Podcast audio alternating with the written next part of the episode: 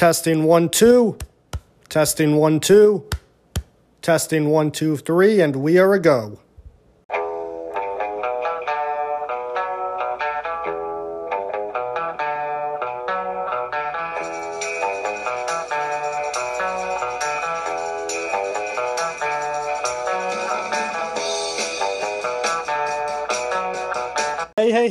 Everybody. Welcome to another episode of the Lonely Heart Sports Podcast. We've got a good amount of topics to discuss today. We're going to talk some NFL action, uh, recap week seven a little bit as we go into week eight. We're going to have a new segment that we're going to debut on the podcast today. So we hope you enjoy that. We will also discuss some soccer as there has been a wild few days in European soccer across many leagues. And then we are also going to touch base on ho- a hockey recap in the NHL after the first week and a half in the season. But before we get into all of that, I just want to dedicate today's episode to the memory of Paul the Octopus.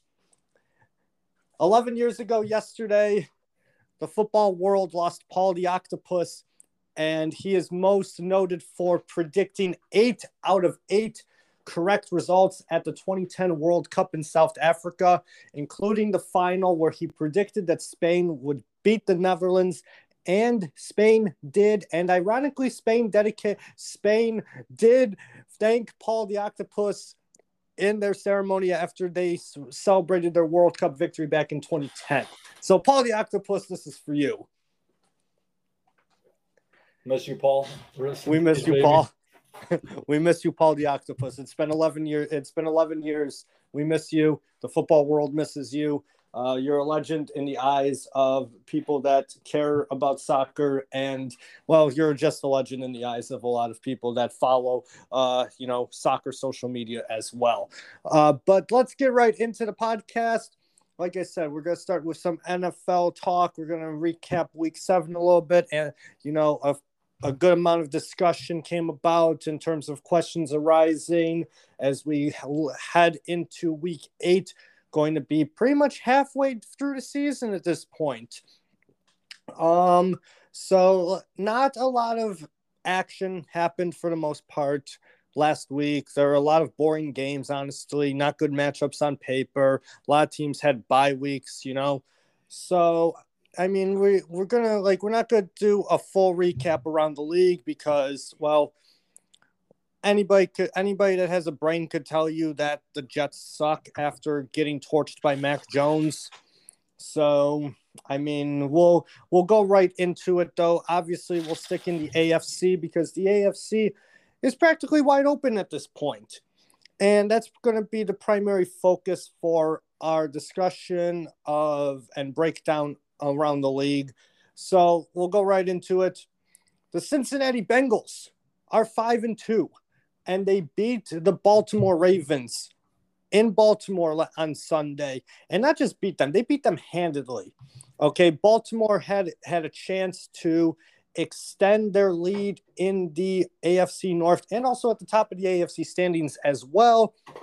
But Cincinnati came in. Joe Burrow and Ja'Marr Chase made Baltimore's defense look like look terrible. They made them look sick. Cincinnati's defense came to play as well, and the Bengals went out of Baltimore a winner. Now, obviously, Cincinnati is five and two. Nobody expected that to happen, but here we are. We're going into Week Eight. The Bengals are five and two, top of the division, and in a high seeding position in the AFC right now. And my question to you, sir, is that after this victory over the Ravens, are the Bengals legit? Um, so I did say on last podcast, I said if um, this game that this was just played this weekend against the Ravens, I said that this is going to determine how I my stance on the Cincinnati Bengals are, whether they're contenders or pretenders. And with that dominant win over the Ravens, I do think this team is a legit playoff contender, and their schedule, for the most part, only gets easier from here on out. Um, there's no, I mean, they have to play the Ravens once more, and still have to go see the Chiefs once more as well. But, um, or excuse me, yeah, they get to see the Chiefs at the end of the season, um, but they get the Ravens once more, just being in the division with them. But I like their chances. I mean, they do have a few t- like they got the Chargers, they got the Ravens, and they got the Chiefs, who I would say is probably the biggest. I and I actually can't put I wouldn't even put the Chiefs in that category. So they have two tough games throughout the rest of their stretch. But I do think this team is a legitimate playoff contender.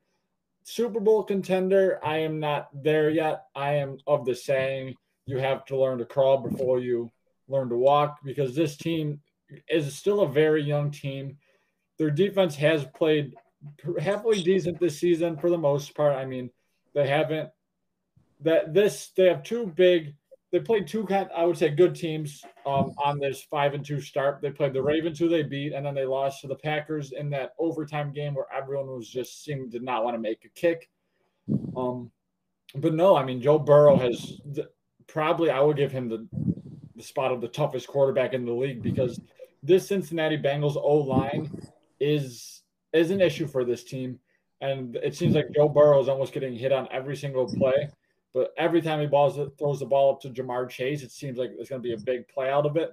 My only concern, yes, again, I do have them in the playoffs now at this point throughout the season, and just looking ahead at their schedule. Yes, I do have them in playoffs. My only question with this team now comes down to what's going on. They, they need to fix this old line, whether they do it at the end of this year, like in the draft process and through free agent signings or whatever. But in the next year or two, that this team could be a genuine Super Bowl contender. Um, but right now, I just put them in just kind of that playoff contenders, like depending on who, where they sit. I do think this team could win a playoff game. Um, so yes, I am riding, I am riding the Cincinnati Bengals all the way to the playoffs right now. I am not seeing really much wrong with this team other than that O line defense, especially from last year. I stepped up big, big time. So it's good to see for them. I mean, I like Joe Burrow. I do like Ja'Marr Chase. I mean, they have the LSU connection there. It's just fun to watch them play football. So, I mean, the better they are, it's the more fun it is to watch. Yeah, I mean, let's be honest here. When we talked about, you know, when we talked about the like we previewed the league season, like no, actually we didn't preview the league season because we forgot a podcast episode, but um, uh, mainly because we were on, we had some life things going on. But when we talked about the state of the league, um, you know, a couple like the first couple weeks into the season, like we really didn't think that the Bengals would be here. Like you know, we thought that the Bengals would be. Let's be honest here. We thought that they would be in last place. Uh, we thought that the other three teams in Baltimore, Pittsburgh, and Cleveland would be competing for not only that division, but they would also be competing for the two wild card spots because they. Because let's be honest, on paper, the AFC North is the most competitive division in the A, in not only in the AFC, but it could also be one of the more competitive divisions in all of the National Football League. Agreed. We didn't we didn't see we did not foresee the fact that the Cleveland Browns would have a plethora of injuries, not only to their star running backs, but also to Odell Beckham Jr. and Baker Mayfield. We did not see that the Pittsburgh Steelers, well, we kind of were, we kind of saw that the Pittsburgh Steelers um, uh, would be able, like, you know, would have uh, kind of a downfall with their offense, but their defense would take them as far as they could.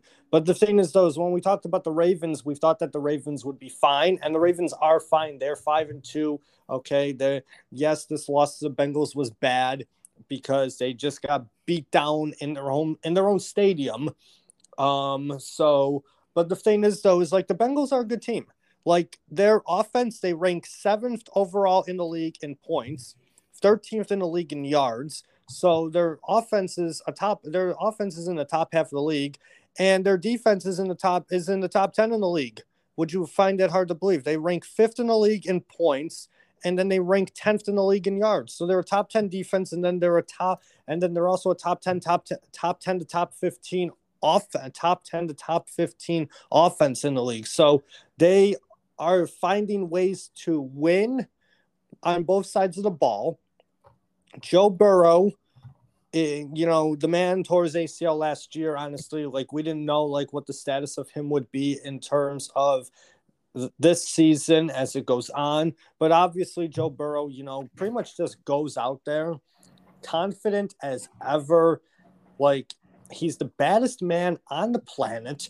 And he knows on that day he's going to win that game. He just has that feeling.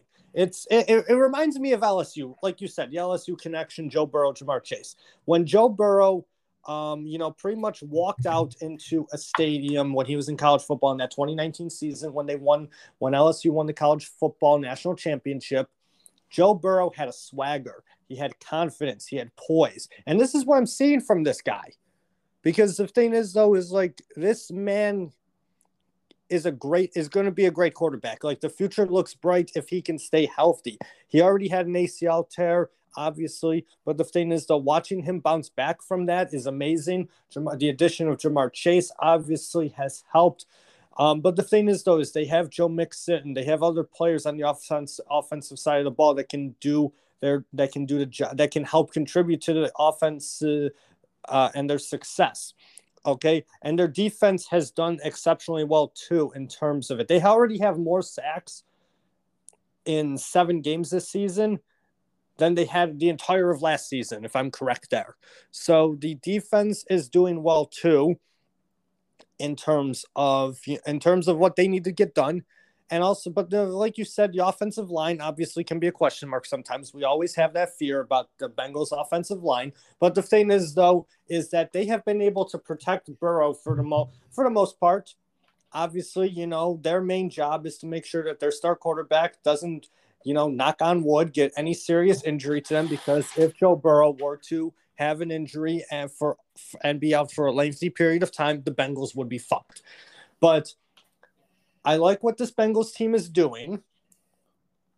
I like that. I like. I like. I love the. I love the Burrow to Chase connection. Ja'Marr Chase, offensive rookie of the year. Mark that down right now. Um, honestly, you might as well just, you know, if you haven't placed a bet on it, you might as well actually don't even place a bet on it because you'll probably lose money on it at this point because nobody else has really come close to what he's doing. Um, but yeah, the Bengals are legitimate playoff contenders. And honestly, based on how their schedule works, they could be legitimate division cont- contenders for the AFC North crown going up until the end of the season, honestly, because it's a two horse race with them and the Ravens now. It pretty much, honestly. I mean, Cleveland has their plethora of injuries. I mean, Baker Mayfield doesn't want to sit out a game. He's willing to go out injured um, uh, with his uh, t- with his labrum pro- issues. Uh, and I mean, the Steelers are pretty much hit or miss. I mean, their offense, like their offense is like, you know, like a roller coaster with their offense, and their defense can only take them so far. But the thing is, though, is like, yeah, like you said, it's a two horse race between them and the Ravens. Both those teams are legitimate playoff contenders. We've already talked about them with the Ravens, but now it's it's now time to actually start acknowledging the Bengals and what they've been doing. But the thing is, though, is they're five and two. Obviously, like the season can change. We don't want to, you know, jinx anything about the Bengals, but obviously, they obviously don't want to stop at five and two. Obviously, they want more. So I'm rooting for the Bengals um, uh, in terms of hopefully that they have success not only in this season but also for the future as well. Um, but yeah, I do believe they're legit playoff contenders. They could win a playoff game. Yeah, I agree. I, I do think that this Cincinnati team, barring any injuries, will take the AFC North crown. Um, don't get me wrong, I still have Baltimore getting into playoffs. Um, I just think all these injuries that, excuse me, that the Ravens are have piling up just is going to hurt them. I do think though this is the perfect time for the Ravens to have their bye. They go into their bye this week, so I mean they're going to be okay. I believe coming in their their schedule as well only gets easier for the most part. And I think like both of these teams are going to be real real threats in playoffs. Um, uh, I wouldn't. I'm I'm still hesitant to go as far as say that the Bengals will take the number one seed in the AFC. Um, I am definitely hesitant about that because I would say there's probably three other teams minus them that could take that crown as well still. But we'll have to see how everything pans out.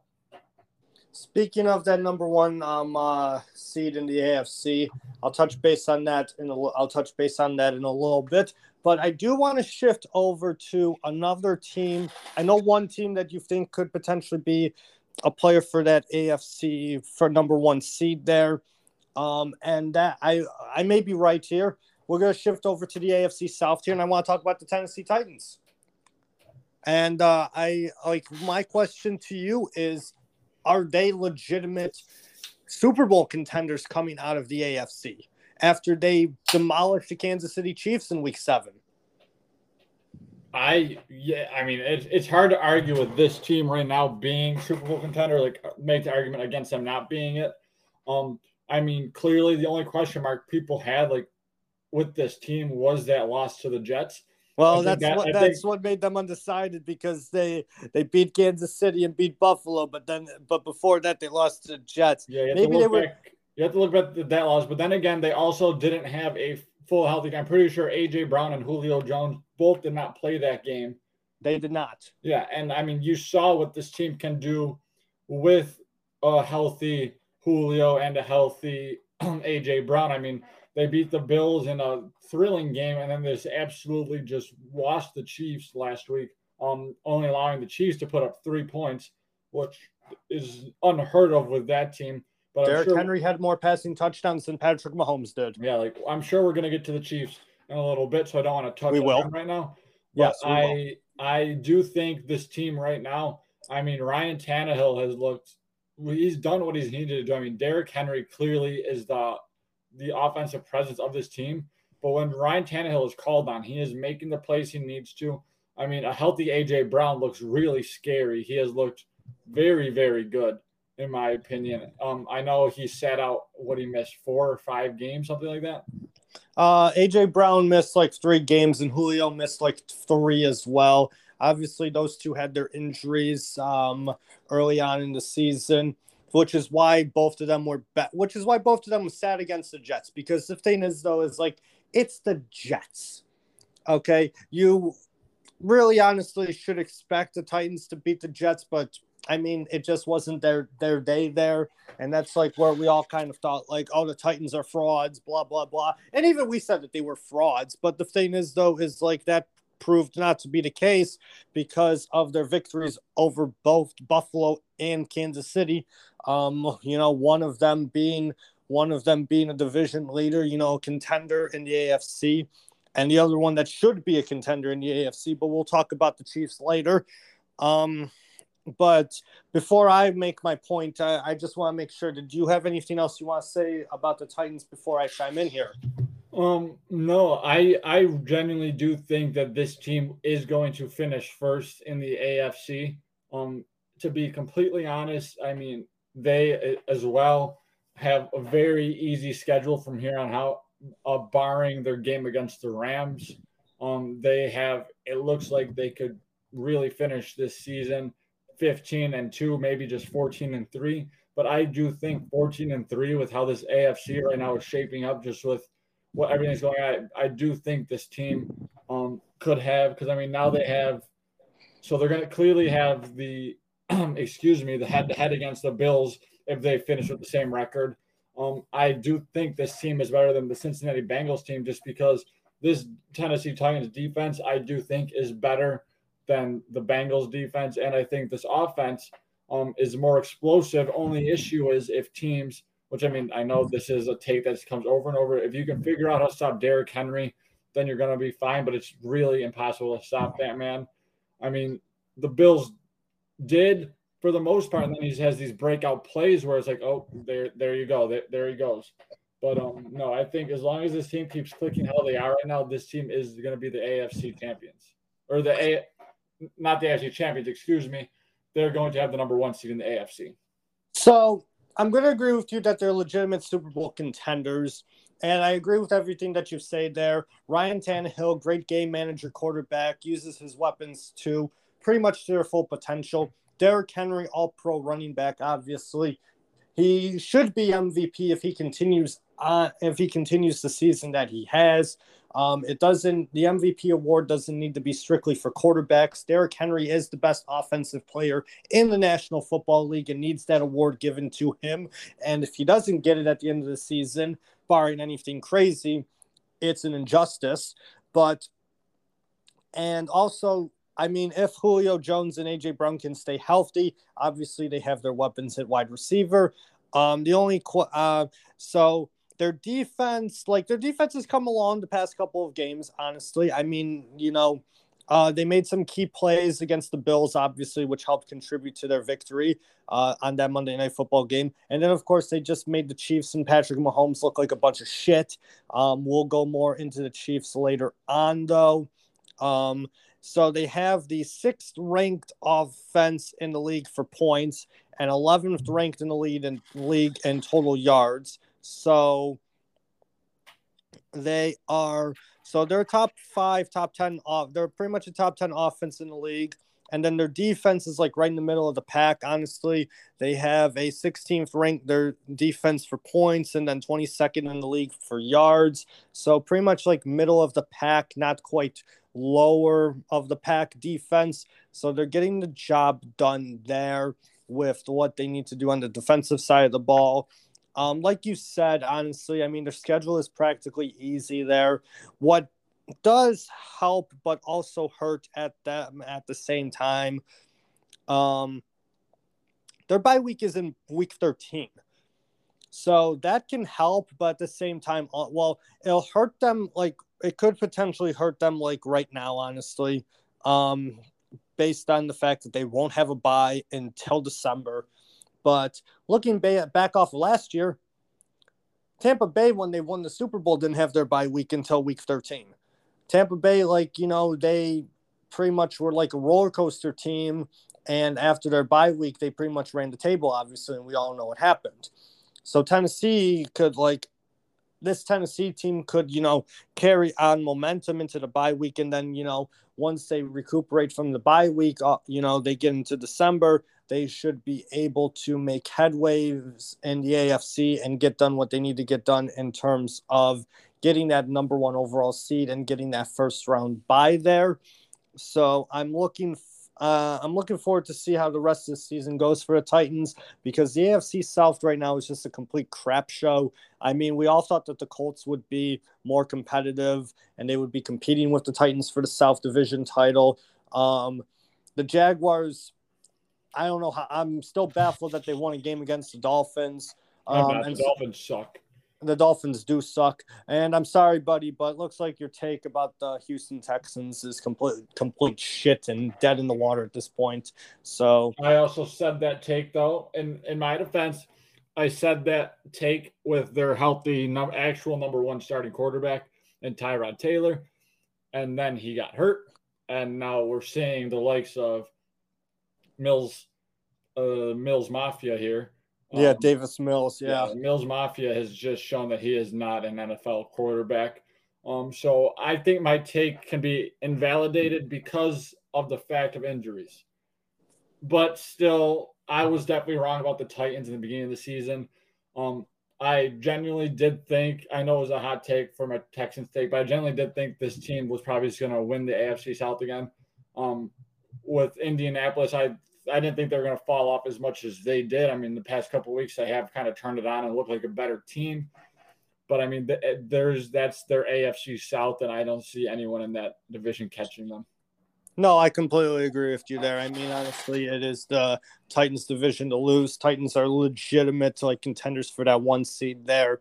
Um, following like that, uh, I believe that I believe that we can focus on the opposition of that game on the losing effort, uh, we can switch over to the Kansas City Chiefs, who have been a complete disappointment for the not just themselves, but you know they've just been a complete disappointment. You know around the league and like to the media, to the league itself. You know nobody expected the Chiefs to be where they are right now in the league.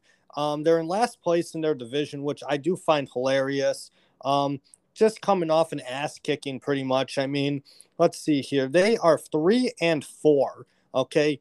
They they're three and four, last place in their division, under 500. The only thing is though is that like nobody's really under any scrutiny uh, uh, for such an underperforming team.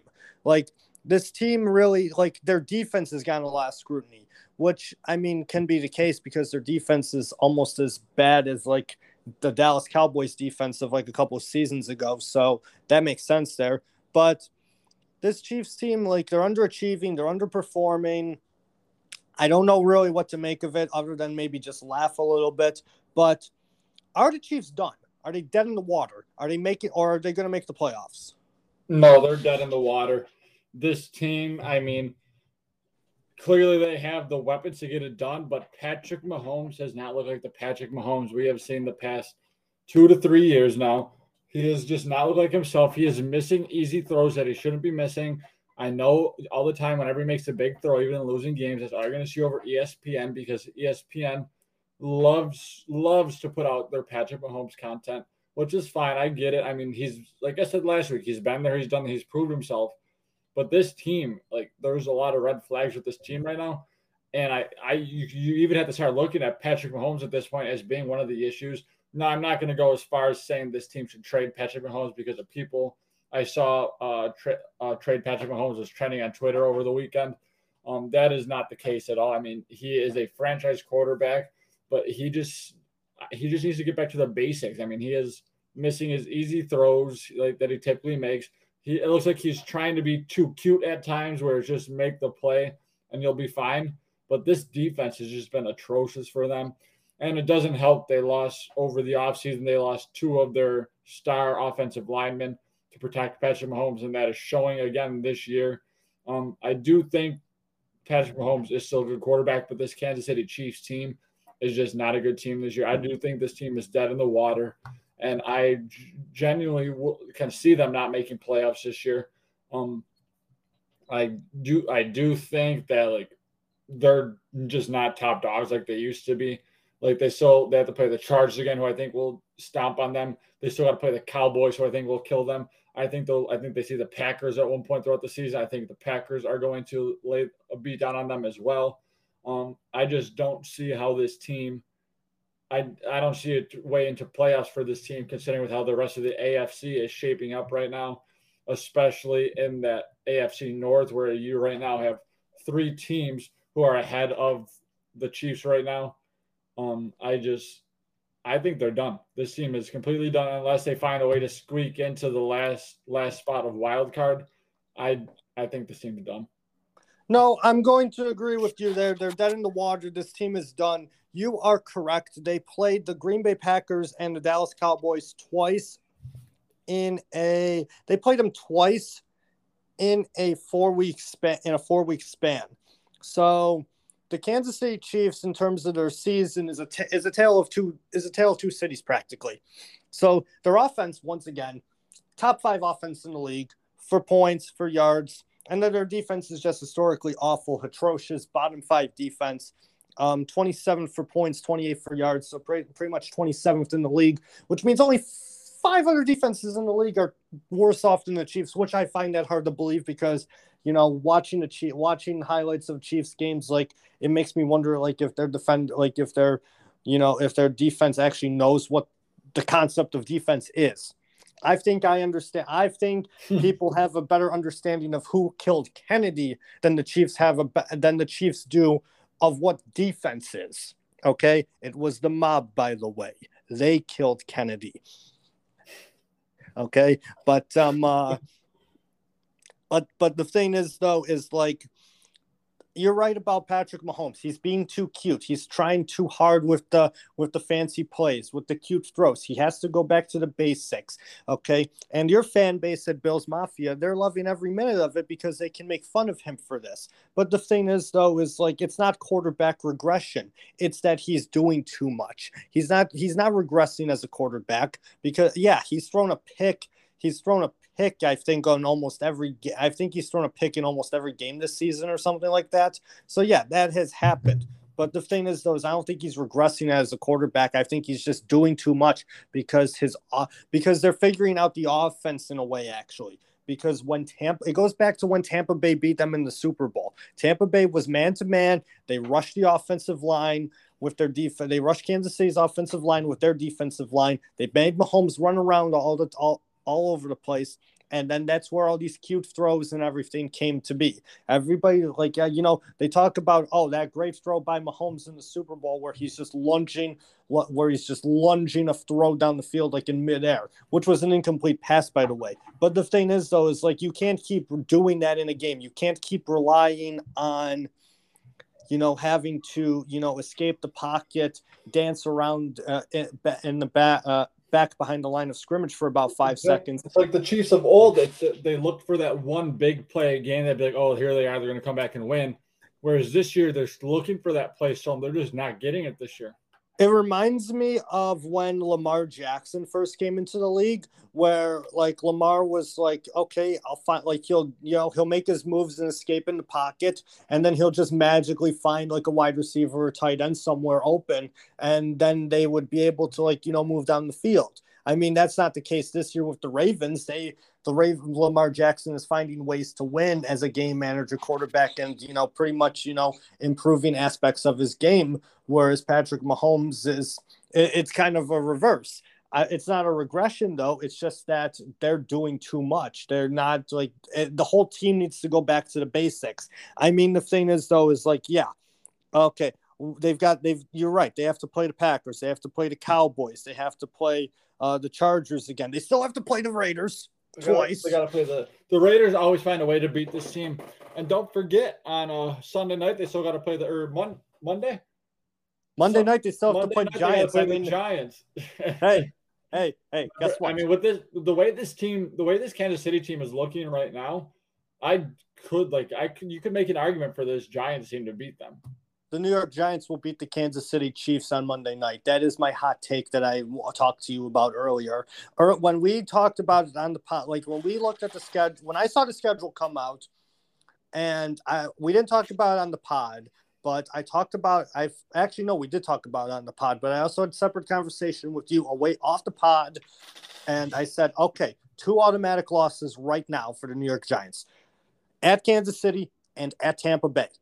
But the thing is, though, is like, yeah, I'm still thinking we're going to lose to Tampa. That's later in the season. But now, based on how the Chiefs are, I'm not afraid of the Giants going into Arrowhead. I don't care what happens at this point because the Giants are two and five and they have nothing to lose. Whereas, whereas the Chiefs are three and four, dead last in their division, and they have it all to lose. Because I'm going to tell you right now, if the Kansas City Chiefs lose on Monday night to the New York Giants, crossing them out. I'm crossing them out. I'm a fit. Like I'm saying they're dead in the water now, but you might as well just start nailing in the coffin because their season will be over if they lose to the Giants because they can't come back from a loss like that because they played they still have then because after that guess who they get a visit from Aaron a visit from Aaron Rodgers and the Green Bay Packers who pretty much a man on a mission right now. Then they have to go to Las Vegas, a Sunday night game in Vegas, and they always play them tough in Vegas. Then they have to play Dak Prescott and Dallas Cowboys, and the Cowboys are probably one of the best teams, uh, if not the class of the NFC right now. They're up there right now, especially with how their defense is improving. Okay, so that's three games right there that are pretty tough in my opinion.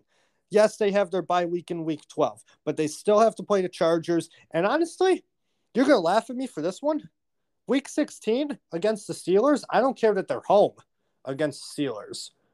That could be a tough game coming up, honestly, because that could be a tough game based on how the Steelers' defense is. I, uh, I and even though I completely agree. I mean, like we have been saying, this offense isn't this offense that we've seen to just kill teams for years.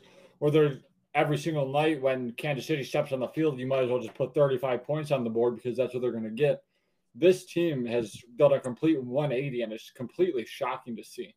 Oh, I agree wholeheartedly. It's it's shocking to see, but because the thing is though, is like when they when they won their Super Bowl, when they won the Super Bowl two seasons ago, everybody was like, "Oh, this team's going to be a dynasty in the National Football League." They made the AFC Championship, lost in 2018. They won the Super Bowl in 2019. They lost the Super Bowl in 2020. So everybody was like, all right, you know what? The Chiefs are a dynasty. But the thing is, though, is like this year, it's like the complete opposite. It's the Chiefs of like, it's the Chiefs of, of, uh, like you know the Chiefs of like when we were growing up, what like when we were growing up as kids, how they were like you know bottom of the bottom of the AFC, bottom of the AFC West, close to the bottom of the league. Um, it's it's pretty interesting and sad to see, but at the same time, I can't help but laugh in a way. And the only reason why I laugh at it is because I didn't expect this. It's more hysterical to be laughing at this, on to be you seeing this honestly. But I mean, hey, the, it's the NFL. Things happen. The league changes on a week to week basis. So week by week leagues. I mean, we could be completely wrong about this team. Maybe they'll come back and just start. Maybe they'll run the table and go all the way to the Super Bowl. You got you got jokes tonight, huh? I oh I oh, I I I always have jokes. I always have jokes. uh, oh, I guess you're not gonna like my next uh, take then. I uh, already know where you're going, and I still disagree. You still disagree? You know what? They are the Raiders are legitimate playoff contenders. Honestly, well, they yeah, are. you have to say playoff. Con- I agree with the playoff contenders wholeheartedly. There, I oh, I meant I to say they're, they're, legit division contenders. Based I think I think I think it's a Chargers division.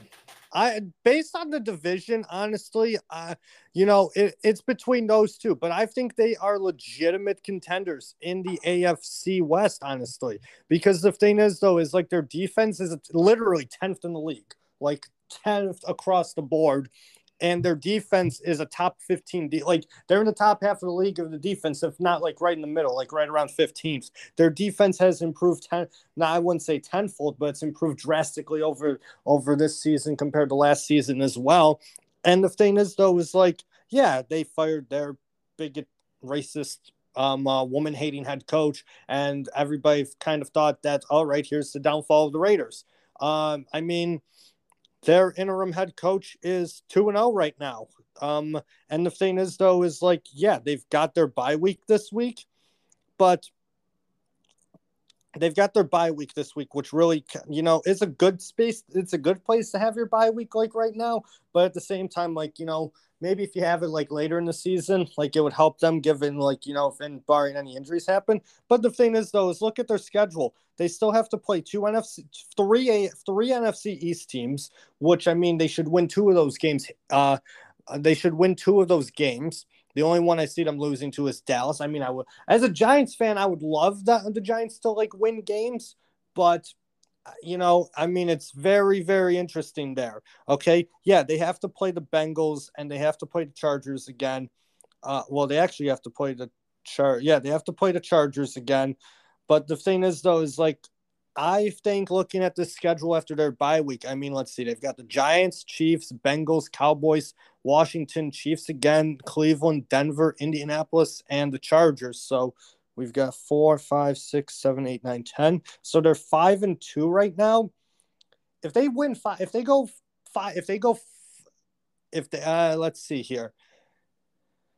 They always go, go one on one. They always go one on one against the Chiefs, no matter what. So honestly, they need they can if they go six and four, seven and three, they could win the division, in my opinion. They can go if they go seven and three against the division against the those ten games to end the season, they can win the division. If they go six and four, five and five, they'll make the playoffs no matter what, based on how the whole playoff picture is with the AFC. Because right now they're five and two, first in the division. They have the same record as the Bengals and the Ravens. Um, I mean, I really think that I I mean, the only thing that I'm really concerned about with the Raiders are the injuries to Darren Waller and Josh Jacobs. Josh Jacobs cannot stay healthy, and Darren and Darren Waller had an and Darren Waller was injured and did not play um, against the Eagles last week. I mean, it was the Eagles; they still found a way to win, um, but you know, maybe that's a good thing that they have their bye week this week, given those injuries, so those two can recuperate and get healthy for the rest of, of the season going forward, from going moving on. But you know, like we said, it's a week to week league. I'm still confident in the Raiders, thinking that they can actually get something done. You know, make the playoffs, potentially win the division. I know you'll disagree with me there, and uh, you know that's the greatness of uh, our podcast. We don't always have to agree with each other. We can have debates like this. Um, uh, the only thing, uh, the only thing is, though, is I'm glad we're neither of us are like Stephen A. Smith, just like yelling into the microphone, be like, "Oh, you're wrong."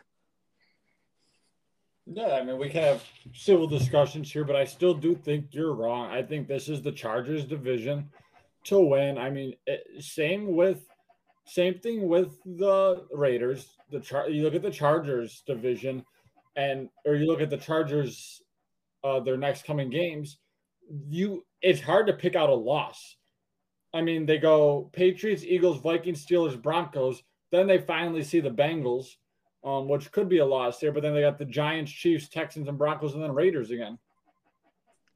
So I mean, yeah. it, it, really could come down to uh, that Week 18 game against the Raiders, if we're being completely honest, which would be make for great football because then it'll mean for meaningful football for both teams, trying to get the, to the top of their division, and trying to get a home playoff game at least. So I mean, that would be exciting to see. But I I am still on this fact that I think this is the Chargers division. Yeah, we are going to disagree there. I do believe you you could be right in terms of it having to go down to that week 18 game there. But the thing is though, is that we shall just see what happens there. And like, you know, we'll see what happens. The week the league changes by a week to week basis. We'll do, we'll continue to agree uh, disagree on this up until the end of the season.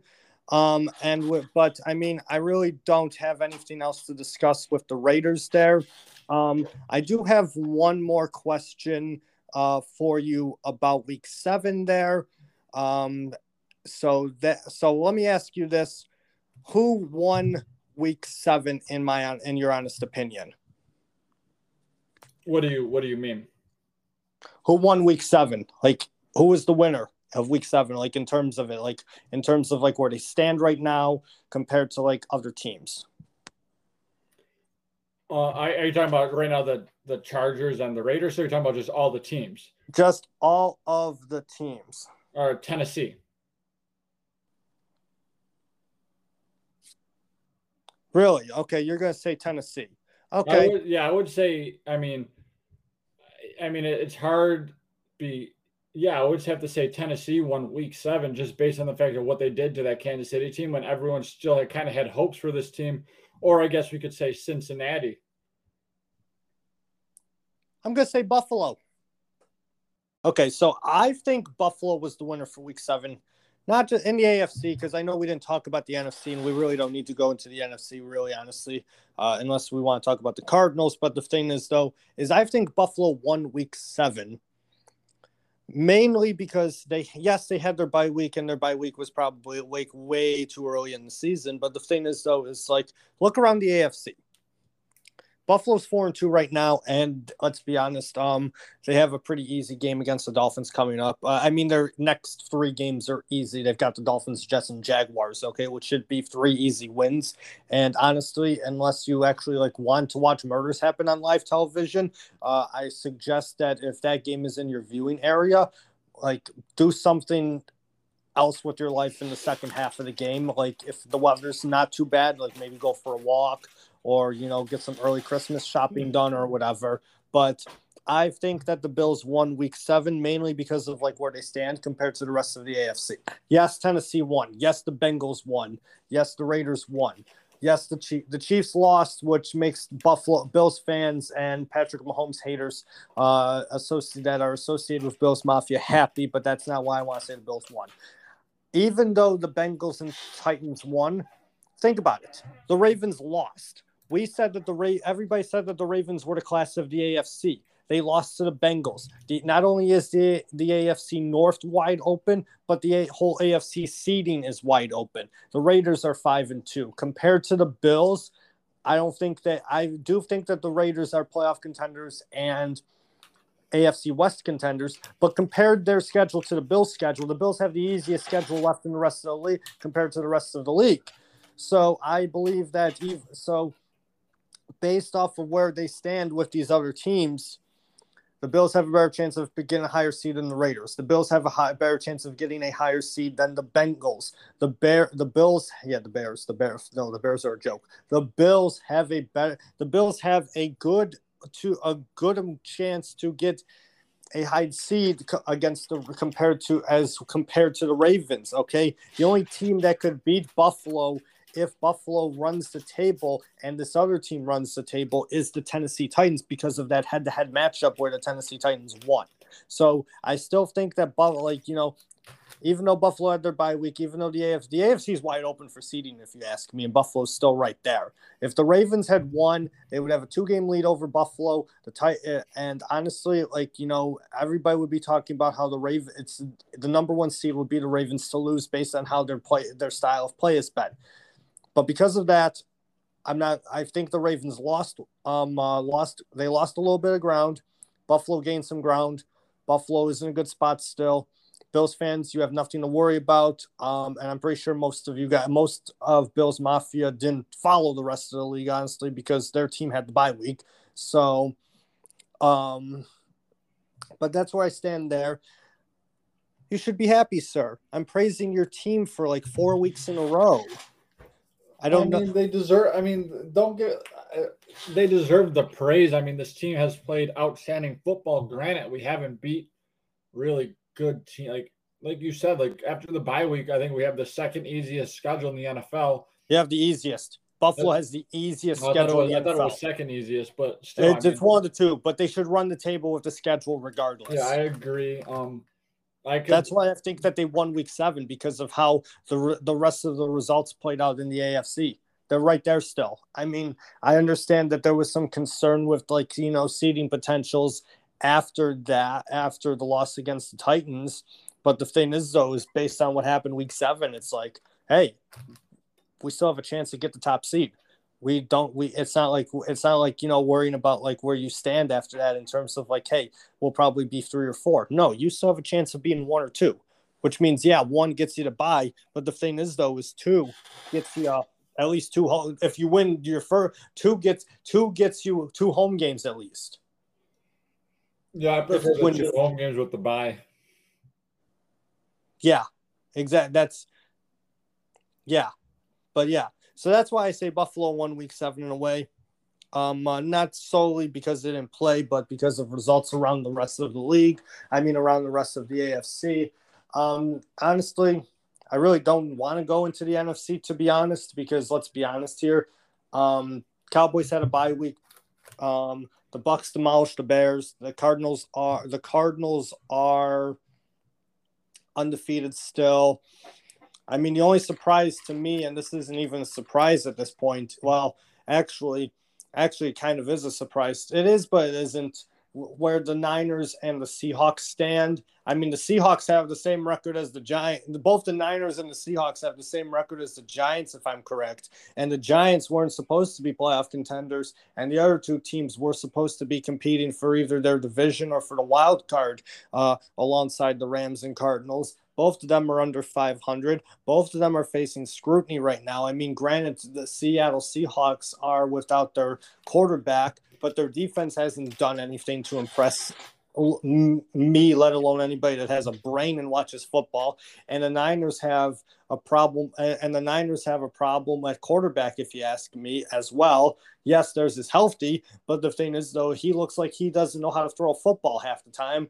Um, and I, like I said, I we can go into it with the Niners and Seahawks, but they those two teams have been just disappointing all around all season uh, all all around the season. Which, uh, to my shock, I mean, barring a Russell Will, even with a healthy Russell Wilson, I still think the Seahawks would not be an impressive team in the uh, to watch and take notice of in the NFC.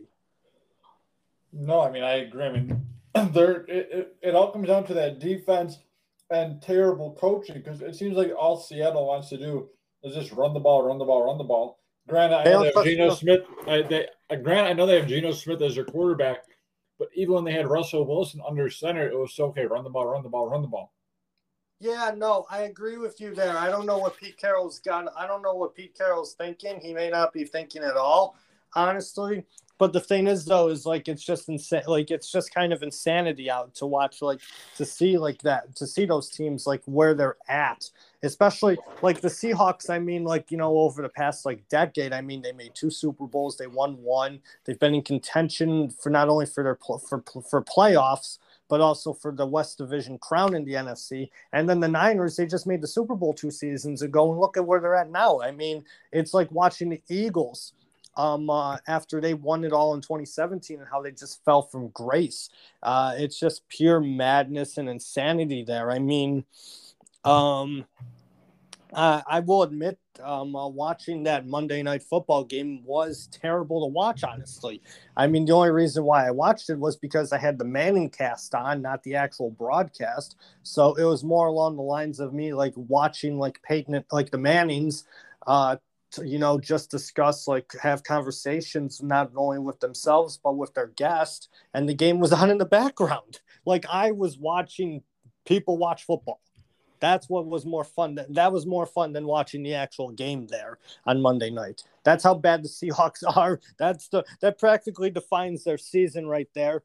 Um, I wish NBC had something like that for the Sunday night game between the Colts and Niners because that game, I mean, it was like it turned out to be a complete shit show. The weather obviously was didn't uh, help contribute anything there with how terrible the rain was, but yeah, it's it's crazy to like you know see those two teams and everybody was like, oh, in the beginning, like before the season started, oh, the NFC West, like it's going to be a four team race. It's going to be the most competitive division in football. And here we are, where two teams look like they're bottom feeders and belong in the NFC East, in the NFC East than they do in the NFC West. Yeah, I I just completely agree with everything you say. To be completely honest, I mean, there's I don't think I can add anything meaningful to that because I think everything you just said is correct.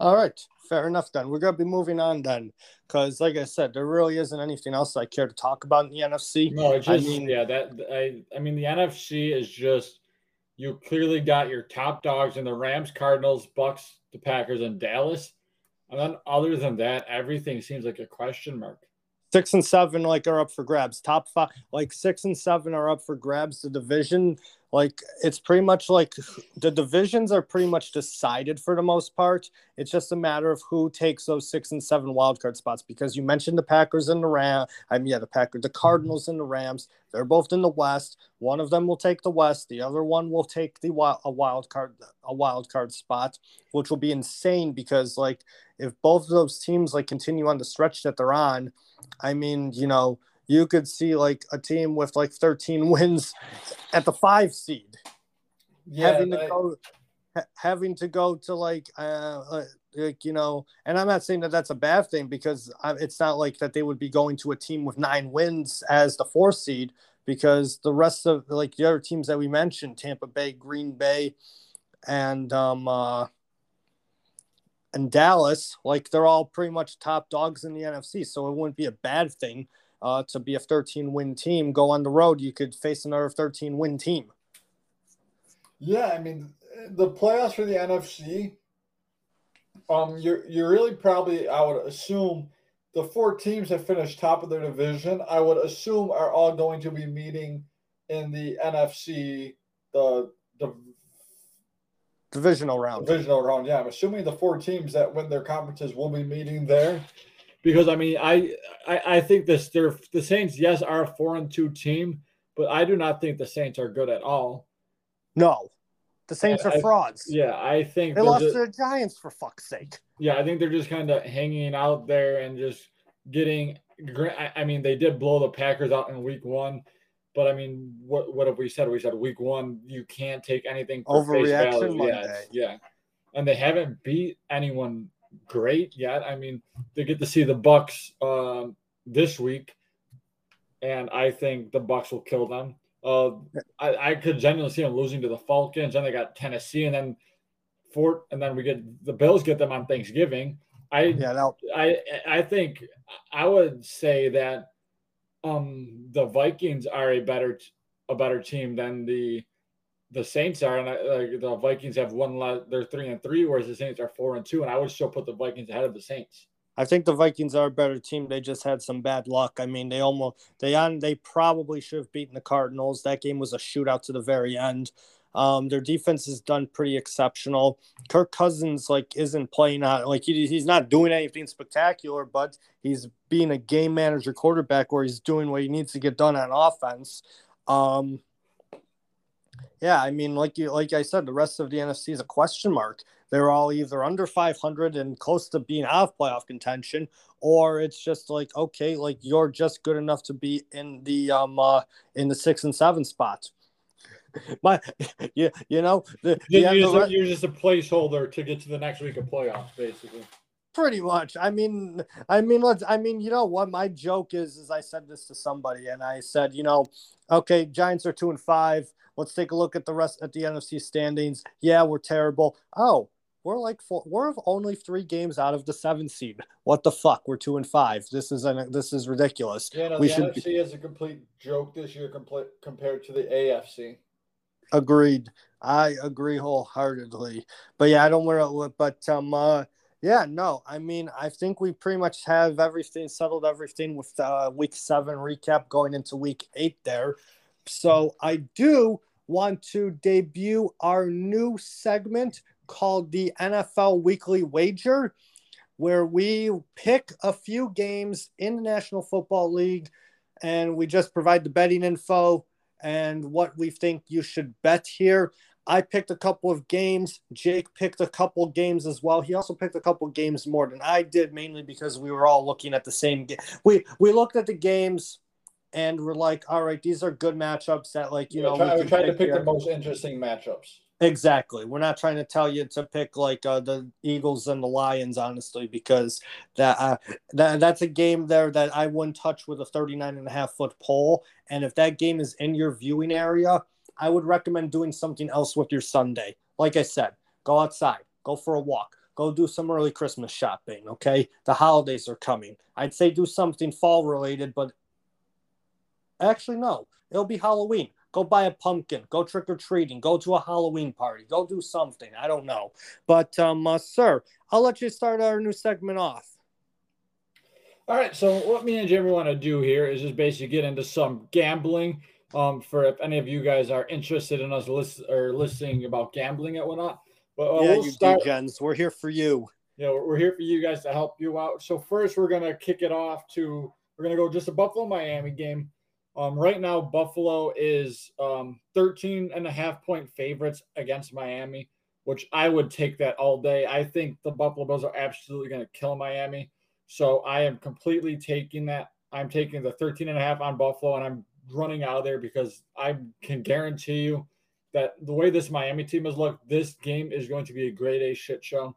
Oh The yeah, over- it's gonna be a shit show. Yeah, the over under of this game right now is 49.5. Um, and I am actually so earlier I was thinking about taking the under to it, but I am going to take the over. I think the Bills are at least going to put up probably, I would say, 45 points. And Miami, I'll give them. I know last time we shut them out. It's hard to shut out teams in the NFL. Um, I think Miami at least scores a touchdown. So I would take the over on that game just because I think the Bills are going to score so much, and if Miami can just get one or two touchdowns, it will push this game over because 49, 49 and a half is low. So if I was you, I would definitely hit that as well. But yeah, definitely taking the Bills spread at 13 and a half. I'm definitely taking the over on that game. I will agree with you on that. I feel like the Bills will just run right over Miami. Um, Tua honestly looks like a scared dog against the Bills. I mean, we all know what happened the last time they played here. Buffalo knocked him out of the game. He ended up being put on IR for three weeks. Um, I mean, and Buffalo just happens to be dominant against Miami. What, only one loss in their last like seven games against the Dolphins. So Josh Allen and company will have a field day at the office. Um, honestly, you know, Coming home, and coming home off a off a loss and then into a Oh, they're gonna week. be angry. They're gonna be angry. This Bills team is gonna be angry. Honestly, they're just gonna start firing on all cylinders early on. I say honestly, if you're going honestly, if you're going to the game, you might as well just leave at halftime and enjoy the rest of your Halloween and go to a Halloween party or something, honestly. Uh yeah, take the Bills minus 13 and a half, take the over uh 40 49 and a half.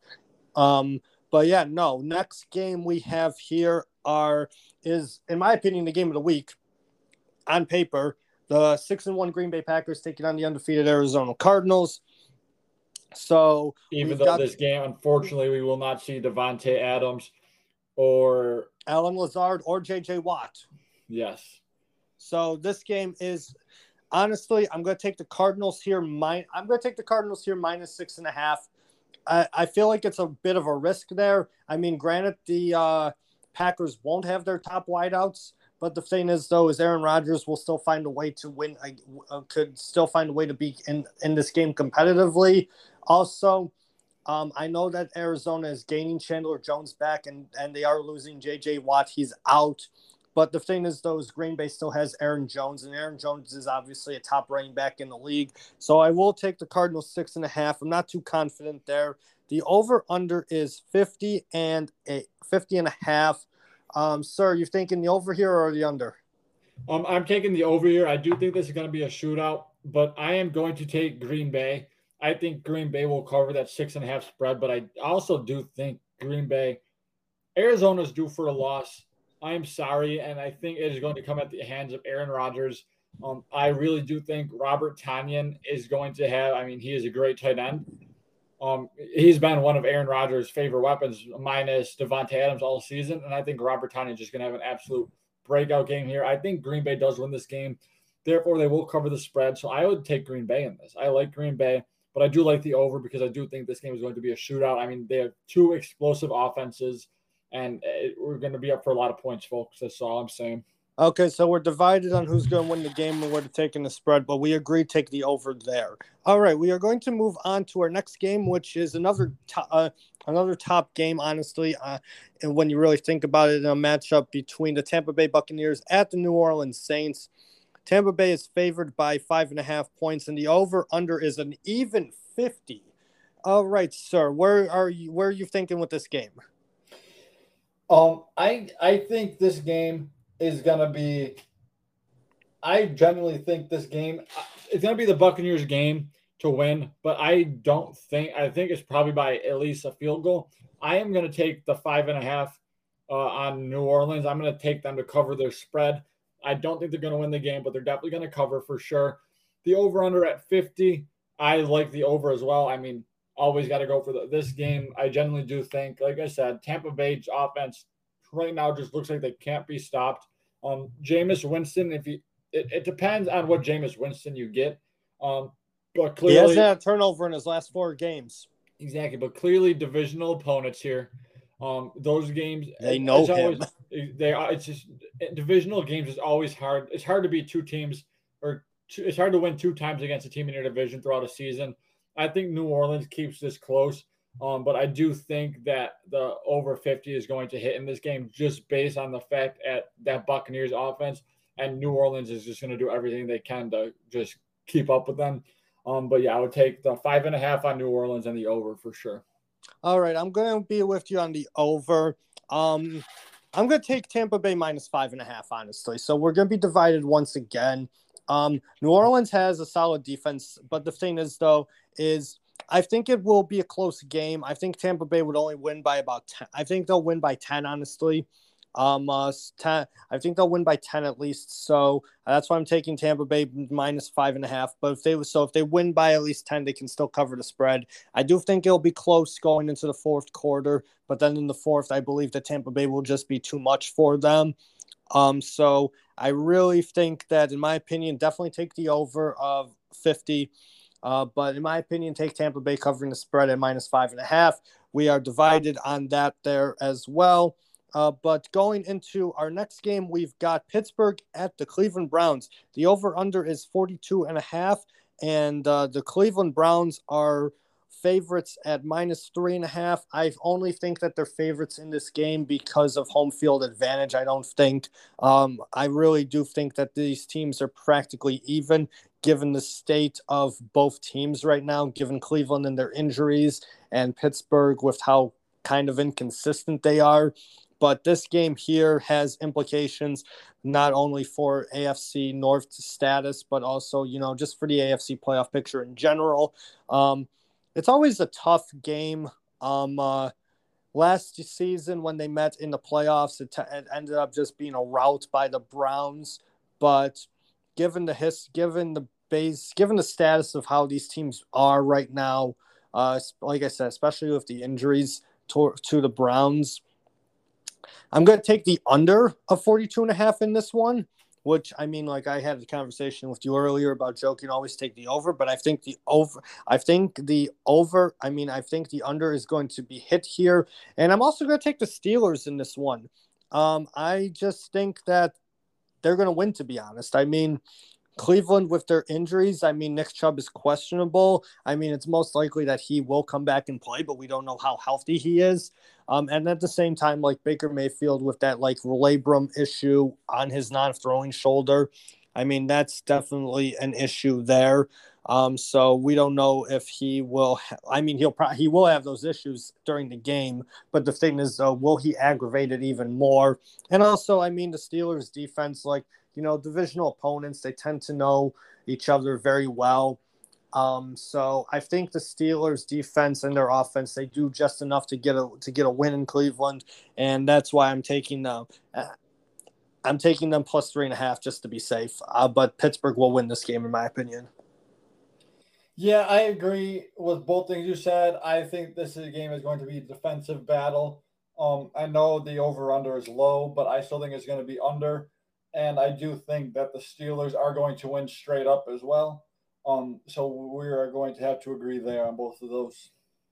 Yeah. So my thing is, is that going next, I mean, in terms of it, or in terms of our segment here, I think that honestly, like, you know, I do want to talk about a couple more games here.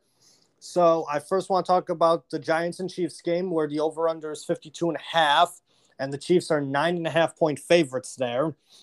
Um, I'm going to take the over in this game mainly because I think that this game will it will be a high scoring game just because of how terrible like if you if the Giants let Daniel Jones just be Daniel Jones, um, based on how he's been playing, the Giants will be able to keep up with the Chiefs just because of how bad the Chiefs defense is. Um, and the thing is though, is like the Giants defense, like they're doing enough where they should be able to keep the Chiefs intact. But the thing is though, it's still like, you know, Patrick Mahomes, you know, you, you still got the offensive weapons there. I think that it'll be like it definitely will hit the over, but I said my hot take. The Giants are going to win this game. I'm taking the Giants plus nine and a half. Yeah, I don't know. I I'm gonna I'm taking the under on this game just because I do not see uh, just the way both these teams have been playing as of late. I don't see this being a high scoring game at all. Um, I do think I do think the Chiefs will win this game, but I am taking I am taking the Chargers or Chargers idiot the Giants spread on this game for sure. Um, I just don't really. I, I'm just gonna have to take that as much as I would love them to win. I don't think they're going to win, but they're definitely going to cover. But I'm unfortunately going to have to take the under on this game. Hey, good teams don't. Good team. Good teams win. Great teams cover. Okay. Exactly. So exactly. if the Giants cover, they're a great team. I mean, hey, that that's all that matters, right? To to all the degenerates out there, that's all yeah, that matters that, is the team they bet on covers. That's exactly that matters. Exactly. But then, of course, we've got the lock of the week, our last game in this segment. All right, I have easy money for you here. So listen, listen, listen. All right, be ready to roll here with this lock of the week. Bengals minus 10 and a half. Okay. They're playing the Jets. Okay. The Bengals are a legit team. The Jets are a dumpster fire, honestly. I mean, you have you have Zach, they're going up against a team that doesn't even have their starting quarterback.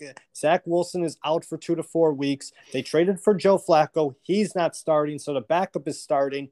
And last week, Mac Jones cooked them. He made Mac Jones and the New England Patriots made the Jets look sick. Okay. So if Mac Jones can do what he did to the New York Jets, imagine what Joe Burrow is going to do. Okay. So you might as well just go bet Bengals minus 10 and a half in this game.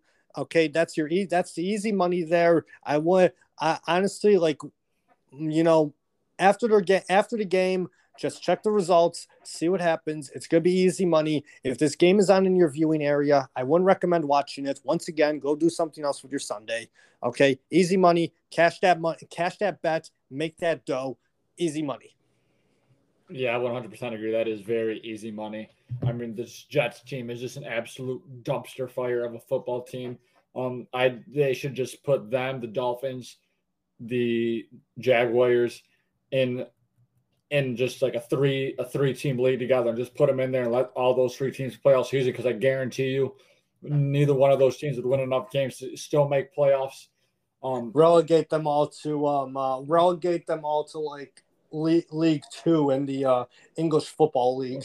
You put them in put them in the ACC. I don't think they would win a game. Um, but yeah, hammer the Bengals at minus. No, they could. They, Clemson is terrible this season. They will definitely win a game in the ACC. I don't know about that. I still think that shitty Clemson team is better than the three teams I just named. but yeah, take, definitely take the over in this game just because Joe Burrow is gonna and Ja'Marr Chase is gonna go crazy against this Jets defense, and definitely Cincinnati at minus ten and a half has to be a lock. Yep, minus 10 and a half. Lock of the week. Easy money. Bet that. Cash that money. Get the money. All right. Tell the tell tell them that the Lonely Hearts Sports Podcast sent you. They probably won't know who we are, but it's all good. But you know, I'm glad we did this segment here. We'll continue doing this every week. Um, uh, we're just happy that we were finally able to debut a new segment as well. But enough football talk. Well, NFL talk. Now let's get into some real football. And by that, I mean so- European football, European soccer. We have had a wild few days in European soccer. We're going to start with Sunday, last Sunday, the 24th. Okay. And we'll go up into, and then I know that there was some wild upsets today as well, but we'll start with Sunday again. All right. You had four matchups in European soccer that, you know, pretty much marked the calendar down for every year for the most part. You had El Clasico between Barcelona and Real Madrid. You, excuse me, you had Inter Milan versus Juventus, the Dar- the Dar- the Derby d'Italia. You had Le Classique, versus which is Marseille versus PSG, and you had the Merseyside Derby, Liverpool versus Manchester United. And I know that um, before we before we go into it, um, you get your soapbox moments, sir. You get a couple minutes. Go right ahead. Um, so I pray to God every single night before I go to bed that you guys do not sack Ole because he is doing wonders for this team. He is making me as a Liverpool fan happy. Um, he needs to stay around. He is a man of the people. He knows what the people want. Um, I would say keep him around. Thank you for letting Mo Salah just absolutely make your team look like a grade A dog shit B team. Uh, because it was just Sunday was just embarrassing to be completely honest. Um, I mean, five to th- that this is always a game, like you said, people always marking their calendars looking forward to. And just with how many people are probably watching this game and the absolute thrashing that Liverpool put on your Man United squad, I mean, I was I was basically right, kind of. I think I said last week. I said what three to one, four to you one. You said three to one, but you called Salah scoring a hat trick. All right, so I I'm pretty like I like we say, folks. We don't know we don't know a lot, but we know most. Exactly. Um, I mean, I was way off in my. I was way off. I was riding the high of Atalanta, but the thing is, though, as I did say, I did say it Imagine being 2 0 down to Liverpool like they were to Atalanta. That wasn't going to happen like that. They were going to get killed. So I technically was right. I just wasn't. I just didn't actually see it happening. I, um, uh, you know, I don't even know what to say honestly. I mean, it's just complete disaster. I went out to Syracuse. Um, uh, there's a place out in Syracuse called Wolf's Biergarten. It's a German beer hall. They show a lot of soccer games. Uh, it's pretty much a soccer bar. Um, they open up at they open up at nine. They open up at like eight seven a.m. on Saturdays, nine a.m. on Sundays. They start they get all the games going on their TVs and everything. So I go there Sunday with some friends of mine. One of them is a United fan. Another another one's a Liverpool fan. I mean, we're just watching the game. Five minutes in, we're conceding. We're one 0 down. I'm like, what the fuck? Okay. Then we're two 0 down. Then we get to, I said, if we get to 3 0, let's see where we're at at halftime to my one friend um, uh, who's a United fan. So 4 0 down at halftime, I'm like, I gotta go. I gotta get out of here. This is bad. This was terrible. So, like, because the only thing that I found hilarity, hilarity in was, and I had this, and I had a conversation with you about this was, I, I don't get what's so hard about Liverpool's Liverpool fans having to sing the Mo Salah song because it's literally simple. It's Mo Salah, da da da da, and but they were singing it like Mo. They couldn't get in sync. They were singing do do do. I'm like, what are you doing? Like, I mean, like I was trying to laugh. Like it's I was. Just, Go ahead. Mo Salah, Mo Salah running down the wing, the Egyptian king. That's all it is. I, Yeah, if, you, then- if you mess that up, it's not that hard. No, mean, exactly. It's Mo Salah, da da da da, running down the wing, the Egyptian king. Like I know the song. I've heard the song. I like Mo Salah. Okay, I hate that Mo Salah scored a hat trick against us, though. But the thing is, though, is I can like I like other players in the league. I don't have a problem with that. Okay, I loved David. I loved David Silva when he was at Man City for ten years. Although I hated him when he played against United. But Mo the thing Salah is, Ballon d'Or candidate this year. You think? You think he's making a case for it? Mo Salah is a Ballon d'Or candidate. Well, clearly he's a candidate. Do you think he has a chance to actually win it because we know how kind of rigged that trophy is? That award is a popularity contest in France football is outside of outside of FIFA, the IOC, and the United States government. France football is one of the most corrupt organizations in the world. Okay. Uh, by the way, not got, by the way, this may or may not be the last podcast of uh, episode of the Lonely Heart Sports podcast based on that comment I made. But um, uh, but yeah, no, it's a popularity contest my honest opinion, Robert Lewandowski should get the Ballon d'Or because he got fucked out of one in 2020 after dominating the Bundesliga again for Bayern Munich and also carrying carrying Bayern Munich to uh, a treble and also Club World Cup glory. Um, this year is very different, honestly, because it was a year of an international tournament whereas Mo Salah did not. They didn't have. Yeah, African Cup of Nations didn't happen this year. It's happen didn't happen this year. It's happening in 2022, correct? Winter 2022. Yes. Okay, so in so in a couple months it will be happening. So he, I don't think that helps him there. Um, uh, although his start to the season definitely does help for Liverpool. I mean, for him in his case, obviously it helps Liverpool too, given given where they are in the table. Um, but I think that the can the top two are still Messi, given what he did for Argentina and also what he did on a shit Barcelona team. But Lewandowski is also up there still too, mainly because I mean he dominates the Bundesliga um, with his contributions and goals and assists. Um, uh, obviously, uh, obviously they didn't partake so well in uh, cup competition and in the Champions League compared to 2020 but he still did enough, in my opinion, to be a contender. Mo Salah, his betting odds are increasing though as he as the days go on. But I don't know. Like I said, France football is corrupt. The Ballon d'Or is a popularity contest. They'll somehow find a way to have Messi and Ronaldo in the top three, and it just won't even make any sense to me. So, but yeah, they they always seem to find a way into the top three, even if they don't deserve it in some cases. Exactly. Messi didn't deserve to be in the top three to one year. He was top, he was fifth, and everybody lost their shit. And I'm like, no, he didn't deserve to be there. Calm down. Like you don't know how the Ballon d'Or works. But I mean, the thing is though, is like, yeah, no, that game was terrible. And the thing is though, is like the like the state of Man United was is just like, I you know in disarray. Honestly, I mean it's insanity like to think like a top squad like that. I mean we had this discussion like last week. I don't really need to go too much in depth with it. Um they have a top squad. Um obviously their defense kind of is in shambles and it's as if the defenders aren't trying. I mean but with who they have in their squad they're man like he's out of his depths and if you ask me I mean, you thought we all thought that the squad, like with the improvements that the squad made on paper, like they would be able to actually compete for not only the Premier League but also other cup competitions.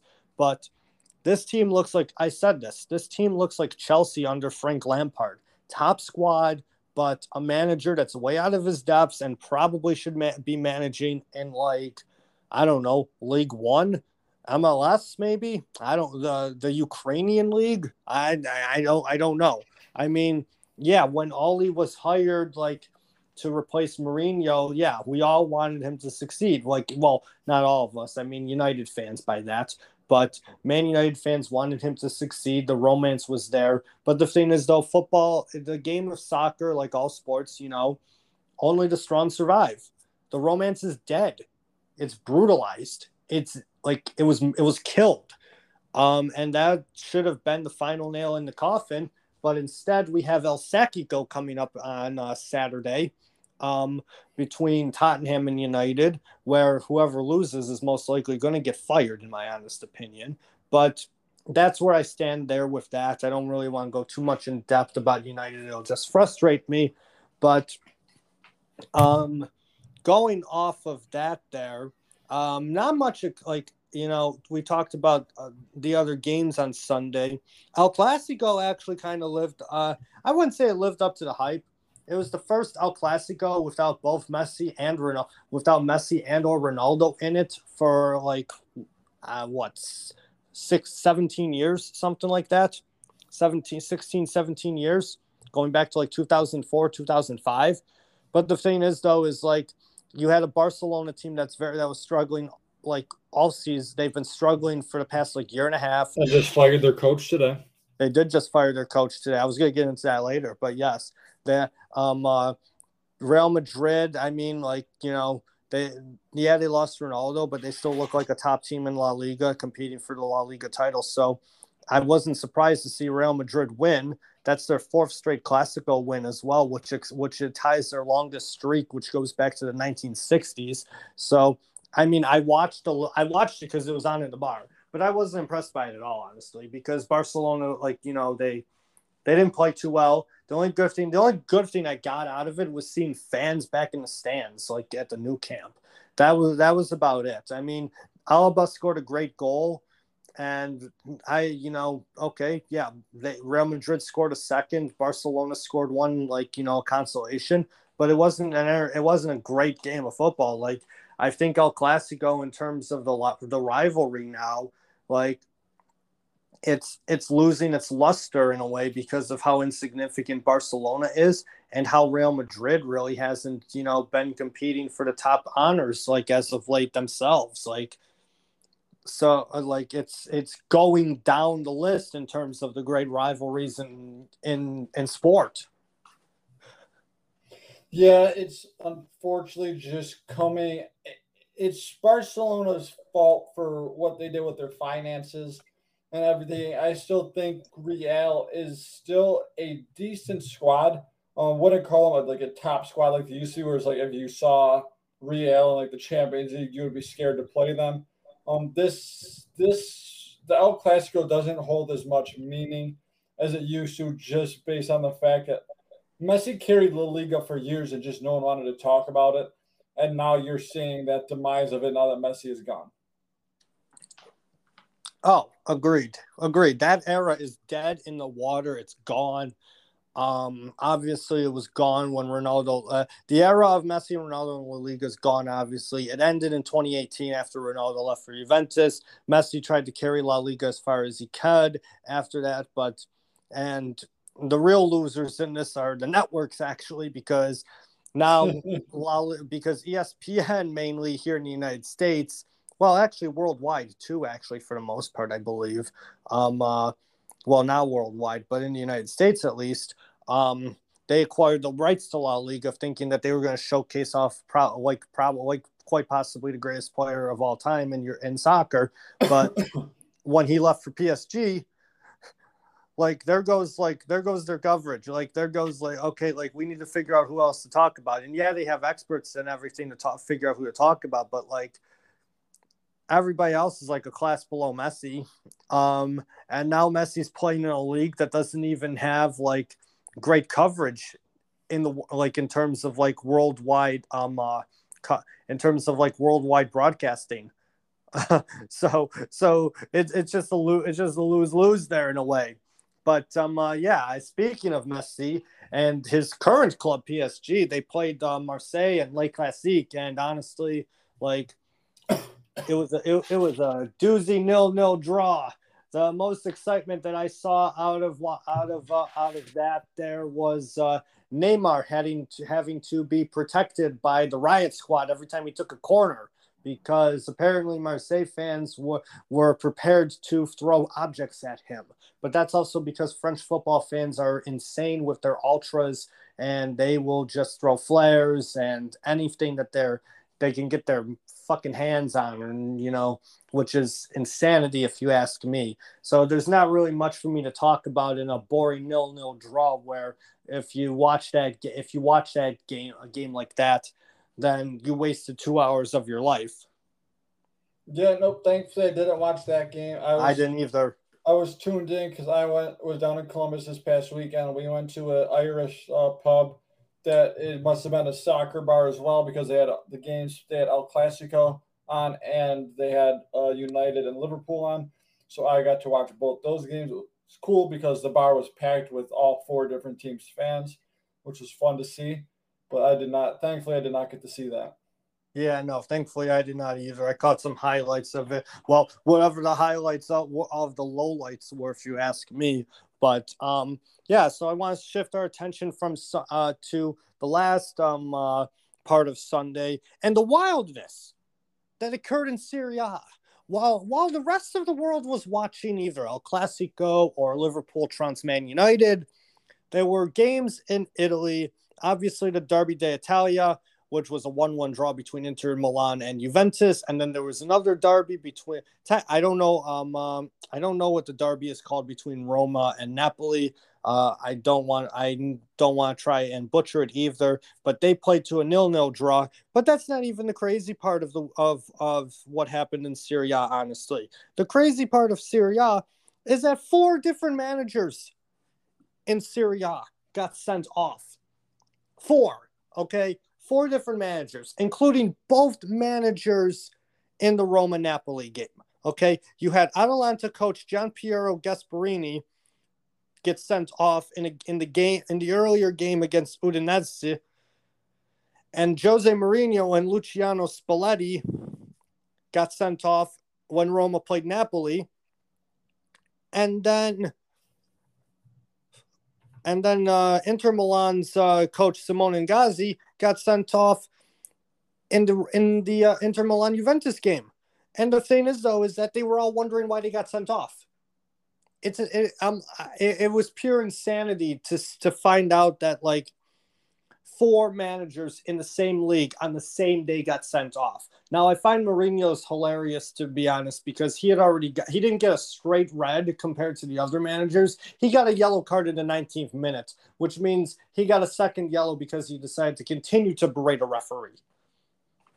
Yeah, I mean his was warranted, but I was looking into the other three um and it basically all said the same thing as they don't know why they were sent off and there was no explanation ever given to them for just a straight red, which is just crazy to see. Like I get, I, I guess that would be normal, like once in a while for it to happen, like here and there. Just managers sent off, and like you're kind of wondering why. But it happened in the same league on the same day to three different managers. Four.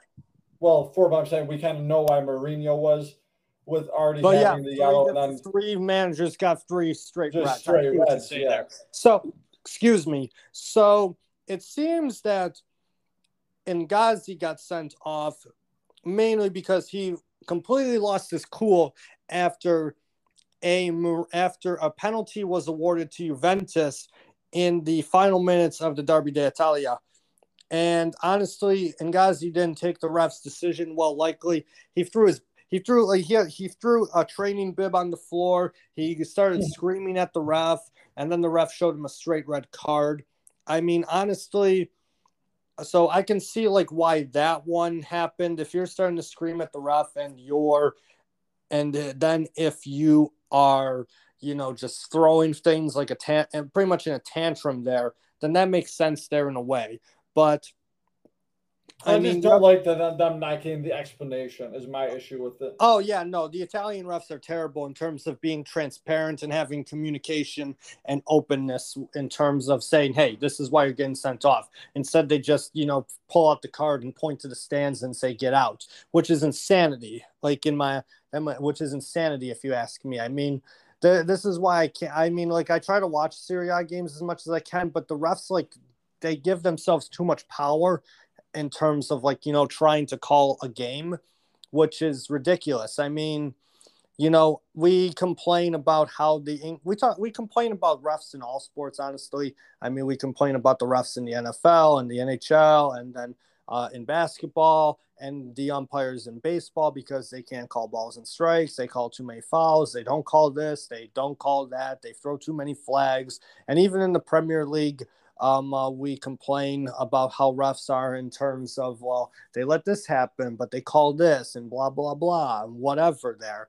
But the thing is, though, it seems like the Italian referees and like the Italian referees, like they're the refs in Serie A, they're they're terrible. They don't have commu- an open plan of communication between managers. Um, uh, compared to refs in other leagues, I mean, uh, I mean, Germany, it's, it's especially in Germany, it seems like they kind of just let it be physical, let the gameplay be physical, and they kind of let things go with the flow and let them play. I mean, England they've they've tried they try to get better, but the thing is though is like you still have referees like Martin Atkinson and Mike Dean who just do not give a fuck at all, which is very frustrating to watch, especially if your team is being refed in a game refed by one of them. I don't know about you, but whenever I see Martin Atkinson or Mike Dean like refing a Man United game, I mean, I'm just like, okay, you're gonna be a complete shit house. Fuck this. This is gonna be terrible. Yeah, no, Mike Dean is always talking atrocious whenever he rests for Liverpool. Everything that he calls always seems to go against them. I know I complained last year about people always complain about the refs, but it is very noticeable. Oh no, Mike Dean. Mike Dean, I think Mike Dean. Uh, I don't think I wouldn't say Mike Dean hates Liverpool, but he does support a Liverpool-based team called Tranmere Rovers. So that may be that may play part of it, honestly. Um, uh, I don't want to st- stir specu- stir the pot and start speculation there, but I'm starting to think that that's what could be the case there. But yeah, um, the the referees in Serie A and the Italian F- Football Association they really need to figure it out and get their shit together with transparency and communication. Um, but I mean, if you want to continue sending managers off for shits and giggles with no explanation why, you can be my guest and do that. I mean, just just just find just figure out a way to say, hey, they got sent off. I I I found this out like seven hours after the fact. And then what annoyed me is I couldn't find any explanation as to why, or I couldn't even find anything on social media saying, "Hey, this happened. They got sent off. I had I I had to like I was doing a I was taking a look at like my FotMob app and I saw that and I'm like, are you kidding me? How did I what happened here? So like even the even like the uh, social media coverage or like even media coverage of like you know the league needs to improve. I understand that like it's not the most popular of leagues given the history of scandal, but the thing is though it's still a top 5 league in Europe. I mean, come on. Yeah, you got to be better. At least give an explanation for it and not just kind of just leave it be. You uh, need to, if you're going to do it for no reason, you need to at least fess up and be, say why. Whether you are right or wrong, clearly you're human. Everyone makes mistakes, um, but at least give an explanation for yourself. Agreed. Agreed. Um, uh, but yeah, no, I mean, I do want to go fast forward to today where there was some wild upsets in um, uh, just in Europe in general. Not like well, there was a couple. Uh, there was a league upset and then a couple cup competition upsets. Uh, so we talked earlier about uh, Manchester United losing to Liverpool five 0 but Bayern Munich today lost five 0 to Borussia Mönchengladbach, which is considering more shocking, considering it was uh, the third round of the German of uh, their of the German of the German uh, Cup competition, the D, the Pol- the DFB Pokal. Um, and Bayern Munich uh, usually they don't start their first team in like the earlier rounds of the of the cup competition, but they did, and Borussia Mönchengladbach just made them look silly. It was five 0 before the hour mark. Yeah, it was pretty. I when I had seen they were down five nothing, I checked because I'm like, there's no way they played their main squad. Then I looked, I'm like, they they did. Yeah, they were down five 0 before the hour mark. It's pretty much like eh, it's like the Spider-Man meme where you see like the Spider-Man's pointing at each other, and like one Spider-Man is uh, Bayern Munich and the other Spider-Man is Manchester United, or it's like that handshake meme like you see Bayern Munich on one side, Man United, and then below there it's like being down five 0 after after before 60 minutes, and it's like, damn, are we just like looking at a mirror here? Okay, but uh, that was shocking there. Um, Juventus losing to Sassuolo. Um, uh, late, literally like last kick of the match, practically. Um, Juventus, like they have not done well in Serie A to start their season, um, but Sassuolo, they hadn't won at Juventus in like over a decade. That was their first win in almost in over a decade at Juventus, which is insane. Which insanity might be the word of the day, honestly, in this podcast, because a lot of the stuff we're talking about, like you know, just like seems that you don't think would happen. Um, but yeah, they won practically the last kick of the game. Great to great to see there, honestly, because I am not a Juventus fan. Um, I just don't like the club. They do have a history of scandal. Um, I also am not a fan of Andrea Agnelli, their um, uh, controlling owner for the most part.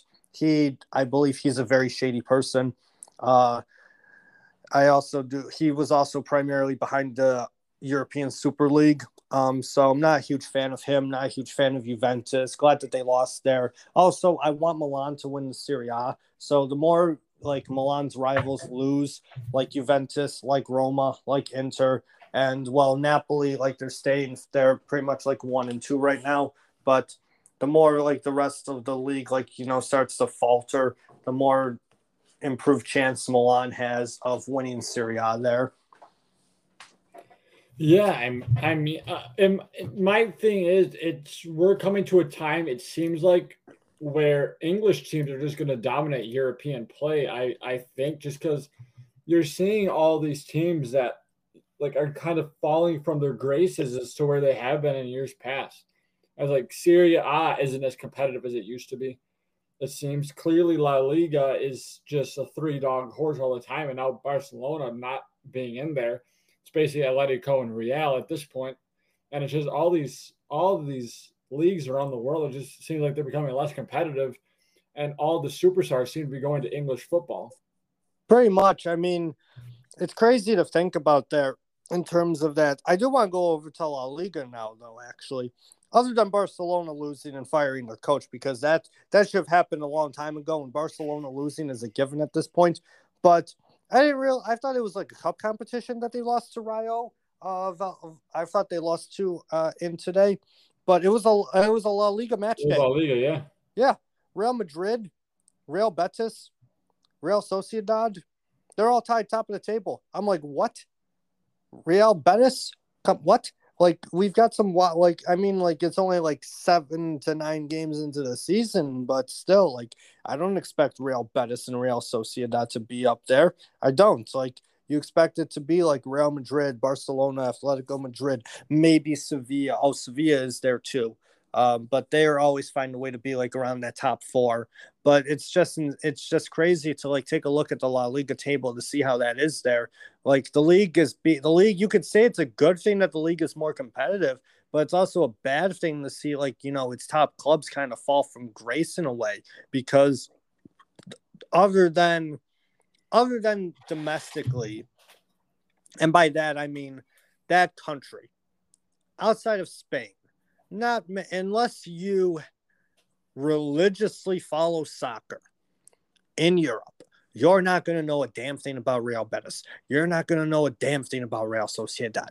You may know about Sevilla, but in Spain, you know two clubs Real Madrid and Barcelona. And with how Barcelona is shitting the bed, they fired their coach, they have no true direction, and with Real Madrid, like you know, they being no like, roller, huh? So they had no money. Yeah, no money. And Real Madrid being a club that's like a roller coaster going up and down. I guess, I guess, I guess I could say it's a good thing that uh, maybe like you know this uh, somewhat like change is happening in La Liga because may, maybe maybe the networks um, uh, and their broadcasters have a good storyline of like hey, maybe we're seeing a changing of the guard. Hey, maybe, you know, may, maybe there are other teams that can be in contention for the title this season. So we'll we'll see how that progresses as we get deeper into the season. I know that we're getting into November, and then once we get into November, obviously we'll get halfway through the season. They'll have their Christmas break after. So I really don't see. Uh, so my thing is, is like I always want to take a look and see how things look after the break and then go from there. uh, and as we get into the new as like the new year starts. So give it a few weeks and we'll see where things stand. But the last upset of the day was in England. Um, and it wasn't in the it wasn't in the Premier League. It wasn't a Premier League match day, but it was in the English League Cup, which is a cup competition, in my opinion, that should not exist. But that's in our conversation for another day. But the four, the reigning defending, the reigning four-time defending um, uh, Cup champions, EFL Cup champions, Manchester City, lost away to West Ham on penalties, which means they will not defend their they will not defend the English League Cup this year. They won't get to the final. They won't have a chance to make it five straight. I mean, given their dominance in this cup competition, that is an upset there. And any day that City loses, I think we both can agree is great. Oh, it's a great day whenever City loses for sure. Exactly. I think I think uh, I think City's wheels are starting to fall off. I think um uh, I think Pep's losing his touch to bald fraud. That's not a crazy thing to say. I think I mean clearly we haven't seen City be as dominant this year, just one in league play and two now just losing in penalties today. So like yeah, maybe, West Ham's I mean, no pushover. Yeah. West West Ham's no pushover, but the thing is though is I'm I am joking in a way. But the thing is no, though, yeah, but it's not they're they're not as dominant as they were say in 17, 18 um uh, the Centurion team or even 18, 19 when they won the domestic treble. They yeah. kind of fell off a little bit, and that goes down to a few factors there. But yeah, nonetheless, a great upset, nonetheless. Um, uh, we'll see how far West Ham can go in the League Cup. Um, yeah, no, bald fraud can't get it done again. Can't do it without Messi. Can't you know how it goes. Money. Can't do it without money. Can't do it without Messi. You know how it goes. Come on, Stockport Iniesta couldn't get the job done today. Um, uh, I don't even know if Foden actually played, to be honest. But I just saw that they lost. I'm like, wait, what? I wanted to watch the game. I meant to put like I meant to put the game on like while I was like in the background, like while I was working. I meant to do the same thing with Arsenal and Leeds yesterday too. I kind of just forgot because it's at three in the afternoon on like a Tuesday, and it's not like I actually have to put on an actual channel. Like it's I got put on ESPN Plus, so that extra step made me kind of just forget it. But three wild upsets today. Um, I mean, wild week of soccer. Honestly, one fired coach, one coach, and one coach potentially going to get sacked. Uh, clubs in disarray all across Europe. Clubs dominating their league and could potentially dominate Europe. Just another, you know, just another day in the soccer world pretty much just another week in the soccer world. Any more more craziness happens in soccer than in any other sport, if you ask me. Oh, and FIFA hasn't done it. I'm pretty sure FIFA did something corrupt today too. We just don't know it yet. What? I didn't hear about this. No, that was the joke. Oh, oh, I got you. All right, all right. I thought um, something serious is coming, up, just coming up. Yeah, yeah. Breaking news, everybody. I have breaking news for you. I got a haircut. That's my breaking news. I got a haircut. I got it last Saturday. Actually, I need.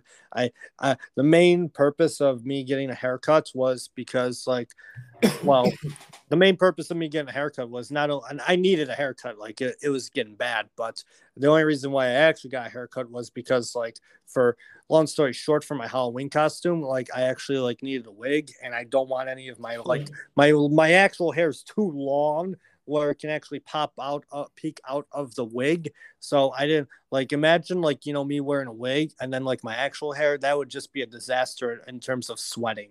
So, but that's my breaking news. There, nothing crazy happened. I just got a haircut. But moving on to our final topic, we are going to recap the NHL after a week and a half. Every week we'll talk hockey. We'll see what's going on. We'll see what's going on in terms of like you know what interests us around the league. We'll talk. We'll talk about the team we support. But before we do that, sir, are there any surprises in the in the National Hockey League that come to mind to you? um, we all expected the Sabres to be a wagon, so no, that's not surprising. The biggest surprise to me is Tampa Bay right now. To be honest, I, I clearly I'm joking about the Sabres. We're all shocked about them. Yes, we'll, we'll, touch on that. But th- to be honest, the biggest surprise to me, I would say, um, I, I knew the Canadiens last year was a fluke. Um, I've said Frauds. that. I, I, I said that. Um, biggest surprise to me really is the fault from grace from for the Golden Knights right now. Clearly, it's early in the season. And they just did they beat they beat Colorado last night, right? Yes. Okay.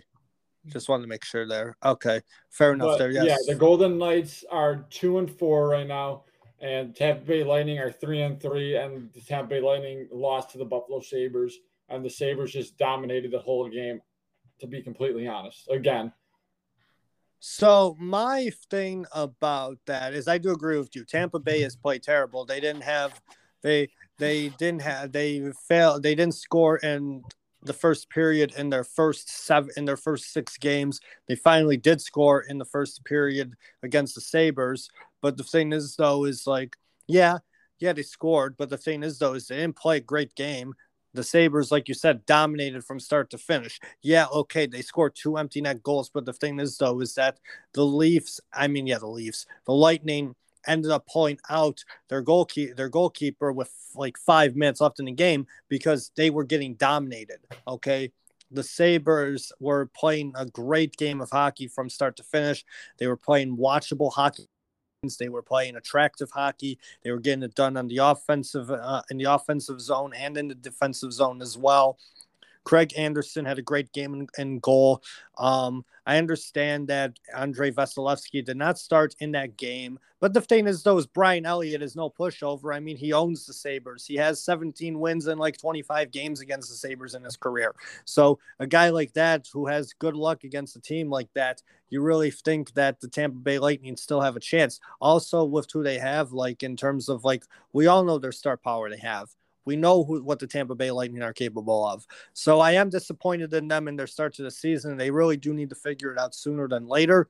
Because um, if they can't, then I understand it's an 82 game season. But the thing is, in hockey, it's very weird. If you go on a, if you start to lose like one, two games in a row, you can go on a skid potentially. And if you go on a skid like that, and if you go on a skid, forget about it. Your chances at the playoffs diminish, especially like if you're rival, especially if uh, teams around the league are just pretty much like you know especially if teams around you are continuing to win or if you are on a skid they lose like one or two but they find a way to win like two or three on that skid. So tampa bay really needs to figure it out there though. But um, uh, one of my surprising, one of my surprising teams surprises this so far to start the season is how underperforming the shit the Toronto Maple Leafs are. I was getting ready to say the shitty Maple Leafs because I hate them, but yeah, the shitty Maple Leafs. Um, uh, they are completely underperforming in my honest opinion. I understand that Auston Matthews didn't play the first two games to, to start the season, but the thing is, though, him and Marner um, uh, and Nylander, what they have like a combined like five points or something like that. Yeah, Marner Marner looks really bad this year so far. Ma- yeah, Marner looks terrible so far. It looks like he's not living up to that contract. 11 and a half he's getting. 11 and a half million dollars a year he's getting and he's not living up to the contract i understand and it also doesn't help that like he's disappeared the last like two playoff appearances that the leafs had this is what well. happens when this is what happens when you have all this money and on four guys on your team this is the outcome you're going to get especially because the NHL is a hell of a lot different with their cap than the NBA is, where you can just pay people whatever you want. NHL, your cap matters, and they just they they threw all their they threw all their chips into just the four players, and you're seeing the outcome of it. Exactly. Exactly. I mean, right now as we're recording, I mean, we've got the toilet bowl going on between the Toronto Maple Leafs and the Chicago Blackhawks. Yeah, they gave the Blackhawks their first lead of the year. The Blackhawks haven't been leading a game all season. Um, yeah, they're they up two one at the second. Yeah, 0 and 5 going into the night. They're up 2 and 1 now going into the third now. Yeah, 0 5 and 1. They've got one point. The Blackhawks are literally the worst team in hockey right now after six games. Um, uh, and um, I mean, only Arizona has Arizona is the only team that has an equal record to them. Everybody else is has has more has a higher point total. So that's just pretty bad on how the Blackhawks are going there. And but yeah, we've got the toilet bowl going on right now, which is insanity because you think that both these teams on paper would be contending for the playoffs, but based on how the season has started, they look more like they they look more like they belong in I don't know, playing pee wee hockey. I don't know. I think I wouldn't say a pee wee team could beat them because obviously that's just not uh, capable. But uh, you know, they look like a they look like a, a couple of uh, AHL teams right now, or like you know, all um, uh, AHL or like uh, OHL teams or whatever you want to call it, like minor league hockey teams. Like you might like that's that's their style. That's like how they're playing right now, both of them. And I mean, the Blackhawks are surprising to me because like we, we thought, thought be good. We thought they were going to be good. A lot of teams actually thought that they were going to be good with the return. I mean, it does not help that like with all the with well, first we'll go into the COVID stuff because they Jonathan Toews and Patrick Kane are on the COVID list. I'm pretty sure they have a couple other people on the COVID list as well. But Jeremy Colliton is, I don't know what he's doing, but he is not coaching this team right. I mean, uh, if it, I believe it was their last game, or if not their last game, it was like two games ago. So they call a timeout, and Colliton just gave the board to the players, and he's as if just like fuck it, you guys draw the play up. Like, what are you doing? Like a can like the cameras caught him do that. I'm just like, are you? I saw that, and I'm like, are you kidding me? You're letting your players drop the play. You can't even drop a play yourself for your own players. Are you giving up normally, like that normally now? So I I need context on that video because either he the players were yelling at him just to like be like, hey, we need to run the play here, or because normally it is the assistant coach that will draw up the plays through timeouts and stuff. So I'm curious as to if something happened that he gave the board to the players. Yeah, I'm curious as to that too. I just found that baffling when I saw that. I'm like, why are you giving the board to the players? Like, where's your assistants? Like, why are you not coaching? Like, what is going on? There is um, one more uh, surprise to me, actually. Okay. The Detroit um, Red Wings. I have looked they're not great, but they've looked a lot better. I really thought the Goon Squad. Yeah, I mean Stevie Y has these these kids playing with a little passion and like a little grit under them. They're, they. I will be at that game when the Sabres play the Red Wings in a couple of weeks. I'm going to that game. Yeah, I mean they this Red Wings team just plays gritty. I mean they really don't have any superstars besides Dylan Larkin. Yeah, they're, but they're kind of like in the Sabres position where there's no superstars on this team, and they're just finding ways to win games. Granted, the Red Wings are three, two, and one, but they're third in the division right now. Yeah, they're third in the division. I am just shocked at how they started their season. Yeah, I mean, um, the only one that boggles the only thing that boggles me is how they blew a three goal lead to Tampa twice.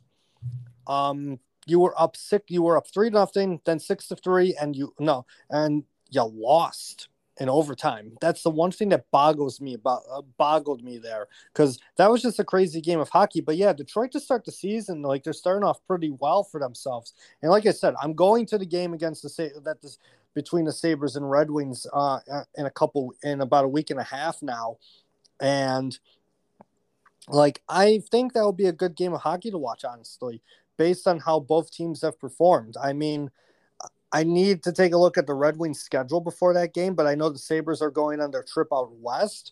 So, but going into that game, like, you know, I'm thinking ahead to that game, and I know I shouldn't, but I don't know. I think I'll see a good game of hockey, honestly. And yeah, uh, I mean, uh, they're tied 2 2 right now. As we're recording, they're playing the Capitals right now.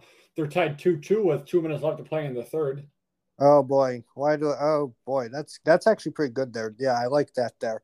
But um, uh, I want to go back. Um, you know, I do think that the Red Wings, like they they have a good season. They they have had a good start to the season. I kind of have a little surprise here for you. I'm not too surprised by it, but I am a, I am a little bit. The Florida Panthers are six and zero oh to start the season. Uh, because Andre Bobrovsky's paying like playing like Sergei Bobrovsky. Yeah, he's playing. Andre, wait, what did I say? You said Andre Bobrovsky. I'm like, wait. I, I Andre... said, I said, I only said Bobrovsky. No, you said Andre. I heard Andre. No, I said, I said the only reason they're starting this is because Bobrovsky. I didn't say Andre. I heard Andre, buddy. Oh, well, whatever. We'll have to listen to this, but um, no, but because Bobrovsky is playing like the ten million dollar goalie he's paid to be playing. Like, I mean, exactly. coming, in, coming into this season for them, like we knew they were going to be good, but that was a big question mark whether he was going to be the starter or were they going to be have to rely on Spencer Knight, who also is a phenomenal goaltender as well? So I mean, they could still be in the same position with him. But he's finally playing like that Carey Price type goalie where he's like, I'm getting paid this much and now I'm performing. He's showing it this season so far. Yeah, exactly. The goaltending for the Florida Panthers has looked exceptionally well. Bobrovsky and Spencer Knight are doing uh, have a good tandem going right there. Bobrovsky's playing like he's supposed to be the um uh, ten million dollar goalkeeper, right? Yeah. $10 million goalkeeper he's getting paid to be. And like we said, uh, you know, well coached team, Joel Quenneville, three time Stanley Cup champion. Um, obviously, with the Blackhawks, who are not doing so hot themselves, but uh, uh, but the mixture of youth and experience with that goaltending, they're doing a pretty damn good job down there. The only thing, the only thing that sucks for them is uh, they still can't get any fans in the seats, even though they're they have a great start to the season. Yeah, unfortunately, Florida's not really, especially where they're located, is not really a hockey town. Um, so it'll be nice to see them. Like if they keep playing well and well, they will get fans in the stands because I mean, they this team does deserve it. This team has been playing very well to start the season. Um, I they're heavy cup contenders for me, uh, coming out of the East. Um, so hopefully they can just start putting some asses in those seats down there. Yeah, I mean, going into in the third period right now, I mean, as we're talking, like as we are talking, they're up three to one on the Bruins and look like that they can improve to seven and zero. Oh. So that would be an exceptional start to the season. I mean, for not only for them but also for hockey in Florida in general, because yeah, we know that they're supposed to be good, but the thing is though, based on how Tampa is going, um, you know we just don't we just don't really have a, an idea of like where the lightning are going to be right? Like especially with how they started and how they lost the sabres and everything. So it's just interesting to see how the state of florida with hockey is going right now. Um, obviously it's disappointing with to see how the blackhawks are underperforming. It's great to see the shitty leafs in all their i love it. I mean i love it. Yeah blow leafs blow eh you fucking assholes but um, uh, all right, you know what's coming, everybody. we have to talk about the we have to talk about the absolute wagon that is the Buffalo Sabres, and you know they're off to their four one and one start, nine points and seven nine points in six games, nine points out of twelve. Um, the goaltending tandem of Craig Anderson and Dustin Tokarski is practically, you know, the second coming of Jesus. If you no, I'm joking. okay, that's bla- that is blasphemy there. But the goaltending tandem is doing wonders. Um, the team is pretty much like the Red Wings. No true superstar on the team. Just a bunch of guys who are playing very attractive hockey. Um, they start a West Coast road trip. They go and they will play the Sharks, the the Canes, the Ducks, and the Seattle Kraken. So they'll do a California road trip, then they'll hit up the then they'll head up the Pacific Coast Highway up to Seattle before they come home and face the Red Wings. So uh, Sabres After Dark makes its return after a year and a half hiatus. Um, I can't stay up to watch all the to watch all those games in full. Well, I can watch the uh, the Canes game in full actually because that's on a Sunday afternoon. But the other three games I can't watch in full because I have this lovely thing called work.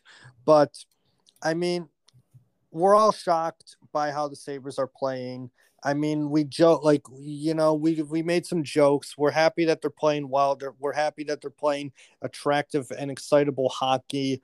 Um, obviously, attendance is the only factor that is like an eyesore. I think it's because is, I think it's because the Canadian border is not open the Canadian border isn't open until November, so a lot of Canadian fans fans that have season tickets will be able to come back after. Um, uh, I think after November, like or starting November fifth. It's like a weird date. It's not even like November first. It's like November fifth or something like that. So we'll see how that goes there. Um, another thing too is obviously a lot of fans like turned in their season tickets because of the whole Eichel debacle. They turned in their season tickets because they felt the Pegulas were just like ruining the organization. They had enough. So, yeah, attendance is an issue there. But the thing is, though, is to get the fans back, they're doing what they need. They're doing what they need to do. Okay. Um, they are playing attractive hockey. And it doesn't matter if they're winning or losing. They're playing attractive, watchable hockey, which is all I asked for. It's exciting. We, it's exciting to watch. When we record, like when we previewed the hockey season, like a few podcast episodes ago, we had talked about like we have no expectations for this team. We don't expect them to go to the playoffs. We don't expect them to tank either. We just want them to play good hockey for the fans. And that's what they're doing. They're listening to the they're that's what they're doing. Don Granato has got them doing that. And that's how they've gotten 9 points out of 12 out of out of 12. They've got 9 points out of their 6 games. Um I know that um uh, obviously the Sharks are off to a good start to the season as well, but the thing is though if they can get 6 points out of if they can get anywhere between um, anywhere from like five to six points out of these eight, that's a very successful road trip coming back home to face the Red Wings. I really think that the West Coast road trip will help them. You know, it will determine like where they stand going into November, going into the game against Detroit, because then they will be 10 games into the season which means it's an eighth of the way done. Um, no, yeah, an eighth of the way done. Um, and then that will just determine like where they go for the rest of the season because a road trip, a road trip like that, helps uh, helps both on and off the ice. In in in my opinion, it helps you on the ice because you know obviously it's a road trip. You know, you get you're you're fit you're you're going you're back on the road out on the west coast for the first time in a year and a half but it also helps with team bonding off the ice. I mean the group the group of guys is pretty much you know they're just gonna bond over things. They're just gonna be they're gonna be with the they're all they're gonna do is be with each other for like this next week like on the road. I don't know if they're come like i don't know if they're gonna come back like you know they probably will come back to buffalo to practice but the thing is so it's like it's a road trip. They're with each other for the most part. They're gonna bond they're gonna find stuff to talk about. They're just gonna figure out how we how chemistry works uh, on the ice. Be like, hey, it works when we do this. It works when we do that. Okay. Um, so we'll see how the road trip goes. Um, like I said, I'm just excited to go to the next home game. That'll be a fun. That should be a fun game of hockey. But I do know that you have a hot take about this West Coast Coast road trip that you had told me about, and I am excited to hear it. Yeah, so I have heard some rumblings that Jack Eichel to uh, the the Vegas Golden Knights has been a little talk here, and there's been rumblings because we are heading on this Western Conference road trip. Granted, I know we don't play the Golden Knights. We are heading out west, and I have heard that Eichel will be on the team plane going out there because we're trading him to to Vegas, and I believe what we're going to be getting is Peyton Krebs and a couple draft picks for him, which I would not mind that at all. Um, considering any draft pick will help because I'm assuming it'll probably be a first or a second, considering Vegas still owns all their first and second round picks for the next three drafts. Um, so they could give that up to us. And in return with that, we're going to get Peyton Krebs and I I don't hate that trade at all. I don't know if it's clearly I'm not 100% sure if it's true or not, but that is what I've been hearing just from the talks around like seeing people online talk about it and stuff. So we'll see. We shall see there. We shall see. Uh, that's just gonna be some bad vibes though on the team playing if he's on there because you know I don't oh, think well. so because I mean you haven't heard anything. I don't think it's a distraction to our players. Like no one. no, it's not a distraction. It's not distraction. I, I think it hasn't been a distraction because he hasn't been in Buffalo. He's been in fucking Boston. He watched the Red Sox go all the way to the ALCS practically. I mean, I don't know about you. I mean, well, I mean, I don't know about you, but like, I mean, like, I'll I'll see on like his like, uh, whenever I check social media or whatever, I am uh, like, you know, I'll see like an Instagram, like he'll put up a random Instagram story, and it was more along the lines of that he was in Boston, like he's been in Boston the entire time, whether it's a Red Sox game. Uh, he was seen with a lot of friends that he has on the Bruins. Um, you know, he was just hanging around out downtown for the most part. So I, I, don't even know if he's even in Buffalo at this point. I'm still convinced that he's in Boston. I'm I'm pretty sure he's probably still in Boston. But um, Red Wings might actually be good though as well because they just won in overtime. But yes, Eichel, I I don't think he's in Buffalo. Uh, I haven't seen him like any of the Sabres tweets about us winning or anything on Instagram. So no, but I, a lot of Sabres fans have been making fun of him. There's also one hot take that I do have as well. All right, let me. Oh, you have another one. I have two. I have two hot takes on this situation because one was just wasn't really a hot take. It's just rumblings I heard from the like from the interwebs and and therefore, but um, no, I am convinced Eichel will. I am convinced Eichel will be playing a game in a Sabres uniform still. Yeah, if they don't trade him, I believe that they'll let him have the surgery. He should be At ready this, for. Only problem with that, sorry to interrupt you with the surgery thing though, is only problem is I feel like it's so far gone where like you if if you if you budge and like let say the Sabres like just say all right get your surgery and you can play for us. It's like why wouldn't you let him do that in the first place? But I guess Eichel has more of the bargaining tools right now because we are still paying him and he is doing nothing for the Sabres, and we still have to pay him. That's another reason why I think he still plays in a Sabres uniform, too, because Kevin Adams is saying we are not retaining his salary. If we trade him, he is yours. His salary is yours.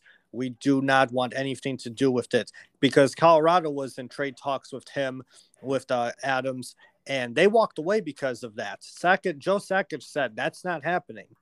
Yeah, it's a lot of money for people to pay. Um, like I said, Eichel, Eichel for Marner, one for one. Who says no? Eichel for Marner, one for one. The contracts are pretty much even. Uh, Toronto fans get, yeah, yeah. Toronto gets to Toronto gets to trade one to, to trade one top heavy player for another top heavy player. I mean, no one, a, no one wants Marner's contract. No, no one does want Marner's contract. Toronto doesn't even want Marner's contract. Right. Anymore. I mean, maybe he needs to change the scenery to actually step up. Hey, I wanted the Sabres to. I always joke about like say the Sabres making moves for free agents, like um, when free agency starts. I joked about, hey, give Marner because Marner was an RFA, right? Yeah, he wasn't a yeah. UFA; he was an RFA. I said, I said, give him an offer sheet. See what they see what he says. I always joke about that. I said a couple, uh, two free agencies ago. I said, give me Hall. That actually happened, and we know how much of a disaster that turned out to be.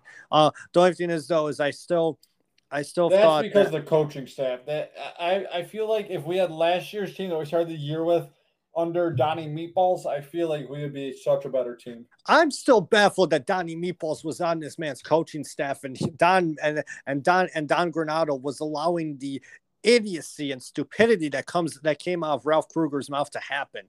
I am baffled that this man literally sat there and well, stood there next to say? Krueger. What can he say though? There's only much you can say because the head coach has the final say.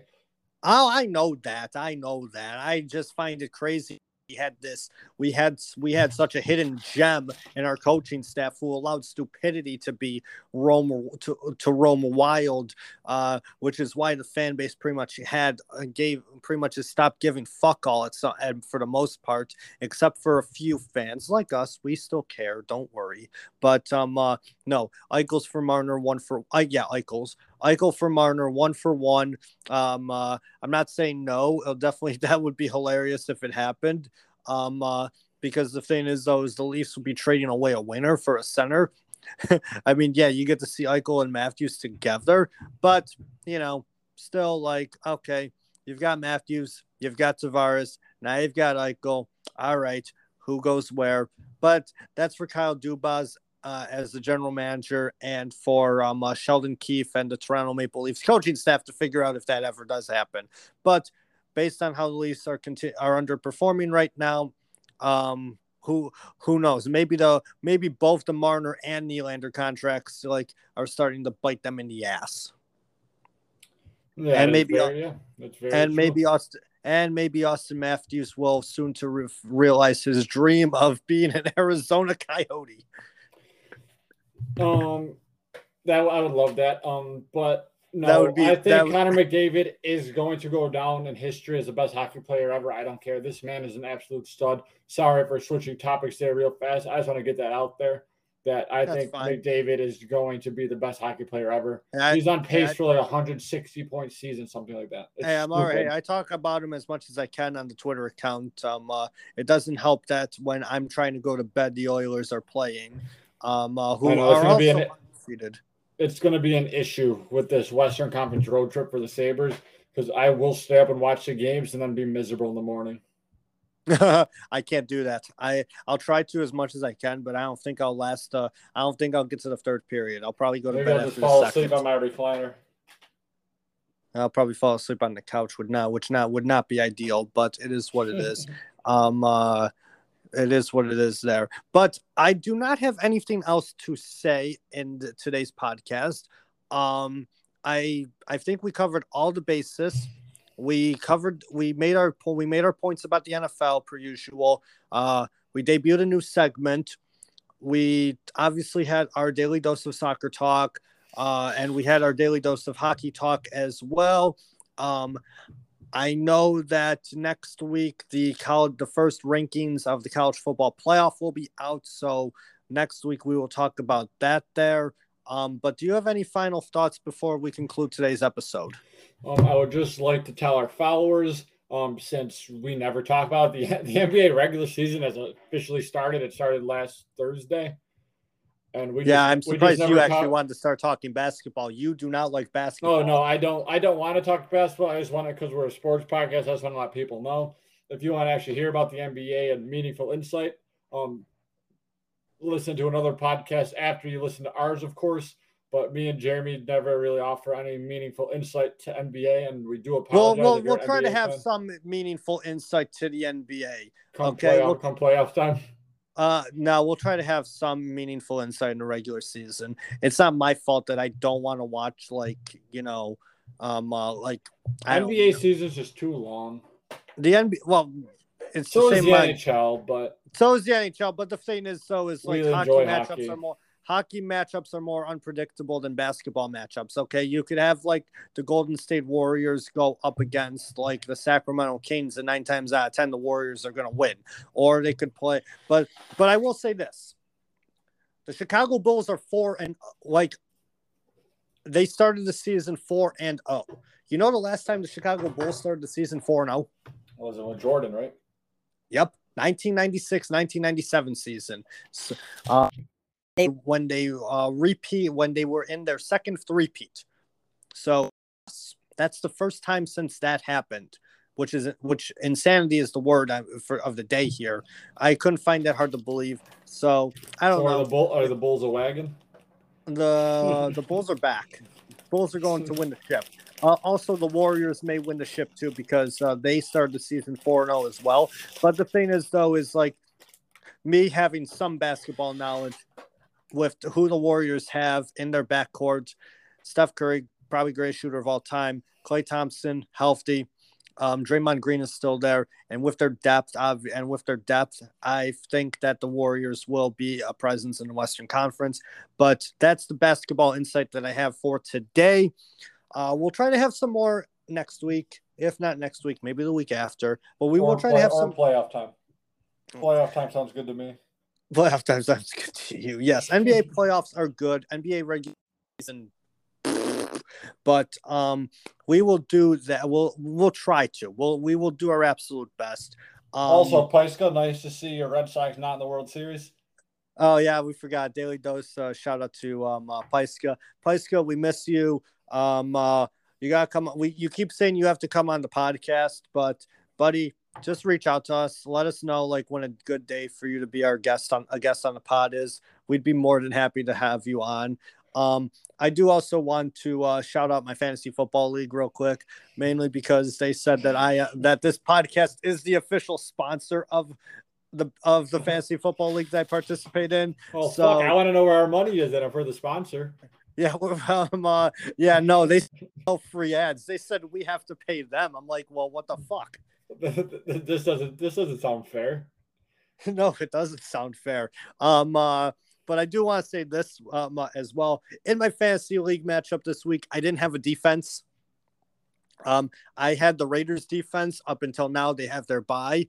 um, and defenses are slim pickings in my fantasy league. So I am riding with an old friend, and if you know, you know, the Dallas Cowboys defense is my defense for this week, which means I'm riding with them. Let's go, my fan. My fantasy no has, I'm shocked no one has ever picked them up. I mean, Not, that uh, defense uh, my, hasn't been bad. They haven't been bad scoring this year. Um, uh, they got picked up. Uh, they got picked up by my the the guy. They got picked up by my opponent, um, uh, who I'm facing this week. And then once their bye week happened, they got dropped. Oh, uh, I tried. I tried to get the Bengals defense in a waiver claim, but I lost that, so I did not get the Bengals defense. So what I did was, is I just picked up the Cowboys defense, and I had three tight ends on my roster, so I dropped one of my tight ends because I'm like, why do I need? Who the hell carries ends? three tight ends? Kind of fancy uh, team you running over there?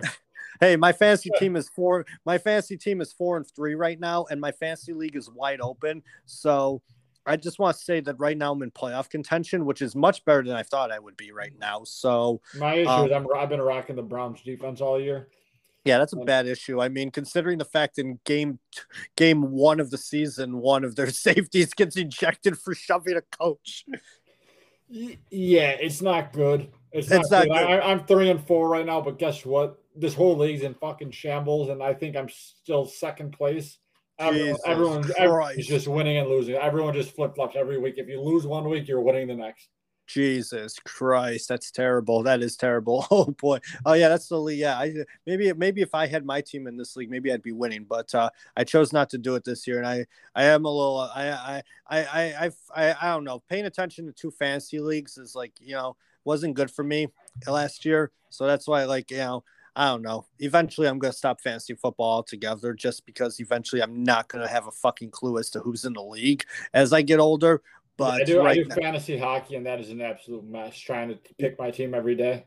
I remember the one year we I did that fantasy hockey league with you. I won. And yeah, you won. I picked half of my team, and then after that, I had no clue what to do after that because we were getting to deaf players, and I just had auto draft the rest of the way and I remember that like I start I won like my first two games in fan like matchups in fantasy hockey, but then like after that like I just completely shit the bed because like you know I had injuries left and right. And I'm like oh cool. This guy's out. This guy's out. All I remember is having Patrick Kane on my team, and I think that was the year Patrick Kane won the Hart Trophy, and then like he could like because it's fantasy hockey, you know because fantasy is different than reality, obviously. Yeah, I can have an MVP on my team, but the thing is, though, if I don't have decent players around him in fantasy, my team is just go. Well, that sounds about right. It sounds about every every person's fantasy team ever. Pretty much. Pretty much. But yeah, no, Cowboys defense back in my fantasy team. That's more breaking news there. Riding, riding uh, with your favorite team. I like it. Yeah, yeah, yeah, yeah, yeah. Go right ahead. Laugh it up. The boys are we're getting the we're getting the band back together. I'm gonna win my I, I well I don't know if I'll win my matchup this week. I want to say I'm gonna lose because every time like my fantasy football league commissioner puts me down like as a loss like in our rankings i always win so he put me down for a loss already this week i already know oh. because i'm facing him so i think i'm going to win this week then based off of the superstition but knock yeah. on wood the jinx doesn't happen there but I have no final thoughts there. That concludes another episode of the Lonely Heart Sports Podcast. Please could get your ass on here as a guest. We'd love to have you. Um, you can follow us on Twitter at LHS Podcast 2021. That's on Twitter. Um, we do uh, we run polls. I try to run a daily poll, maybe two a day. Um, I know that I tweet about some news that happens, not all news, but let's be honest, some stuff is more important than others. Um, we also try to share some high happening uh, throughout sports. Um, just hard to do that when we do record the podcast, but give that a follow, give us a listen, subscribe, Apple Podcasts, Spotify, Anchor, whatever your preferred podcast platform is. Until next week, everybody, just keep on keeping on.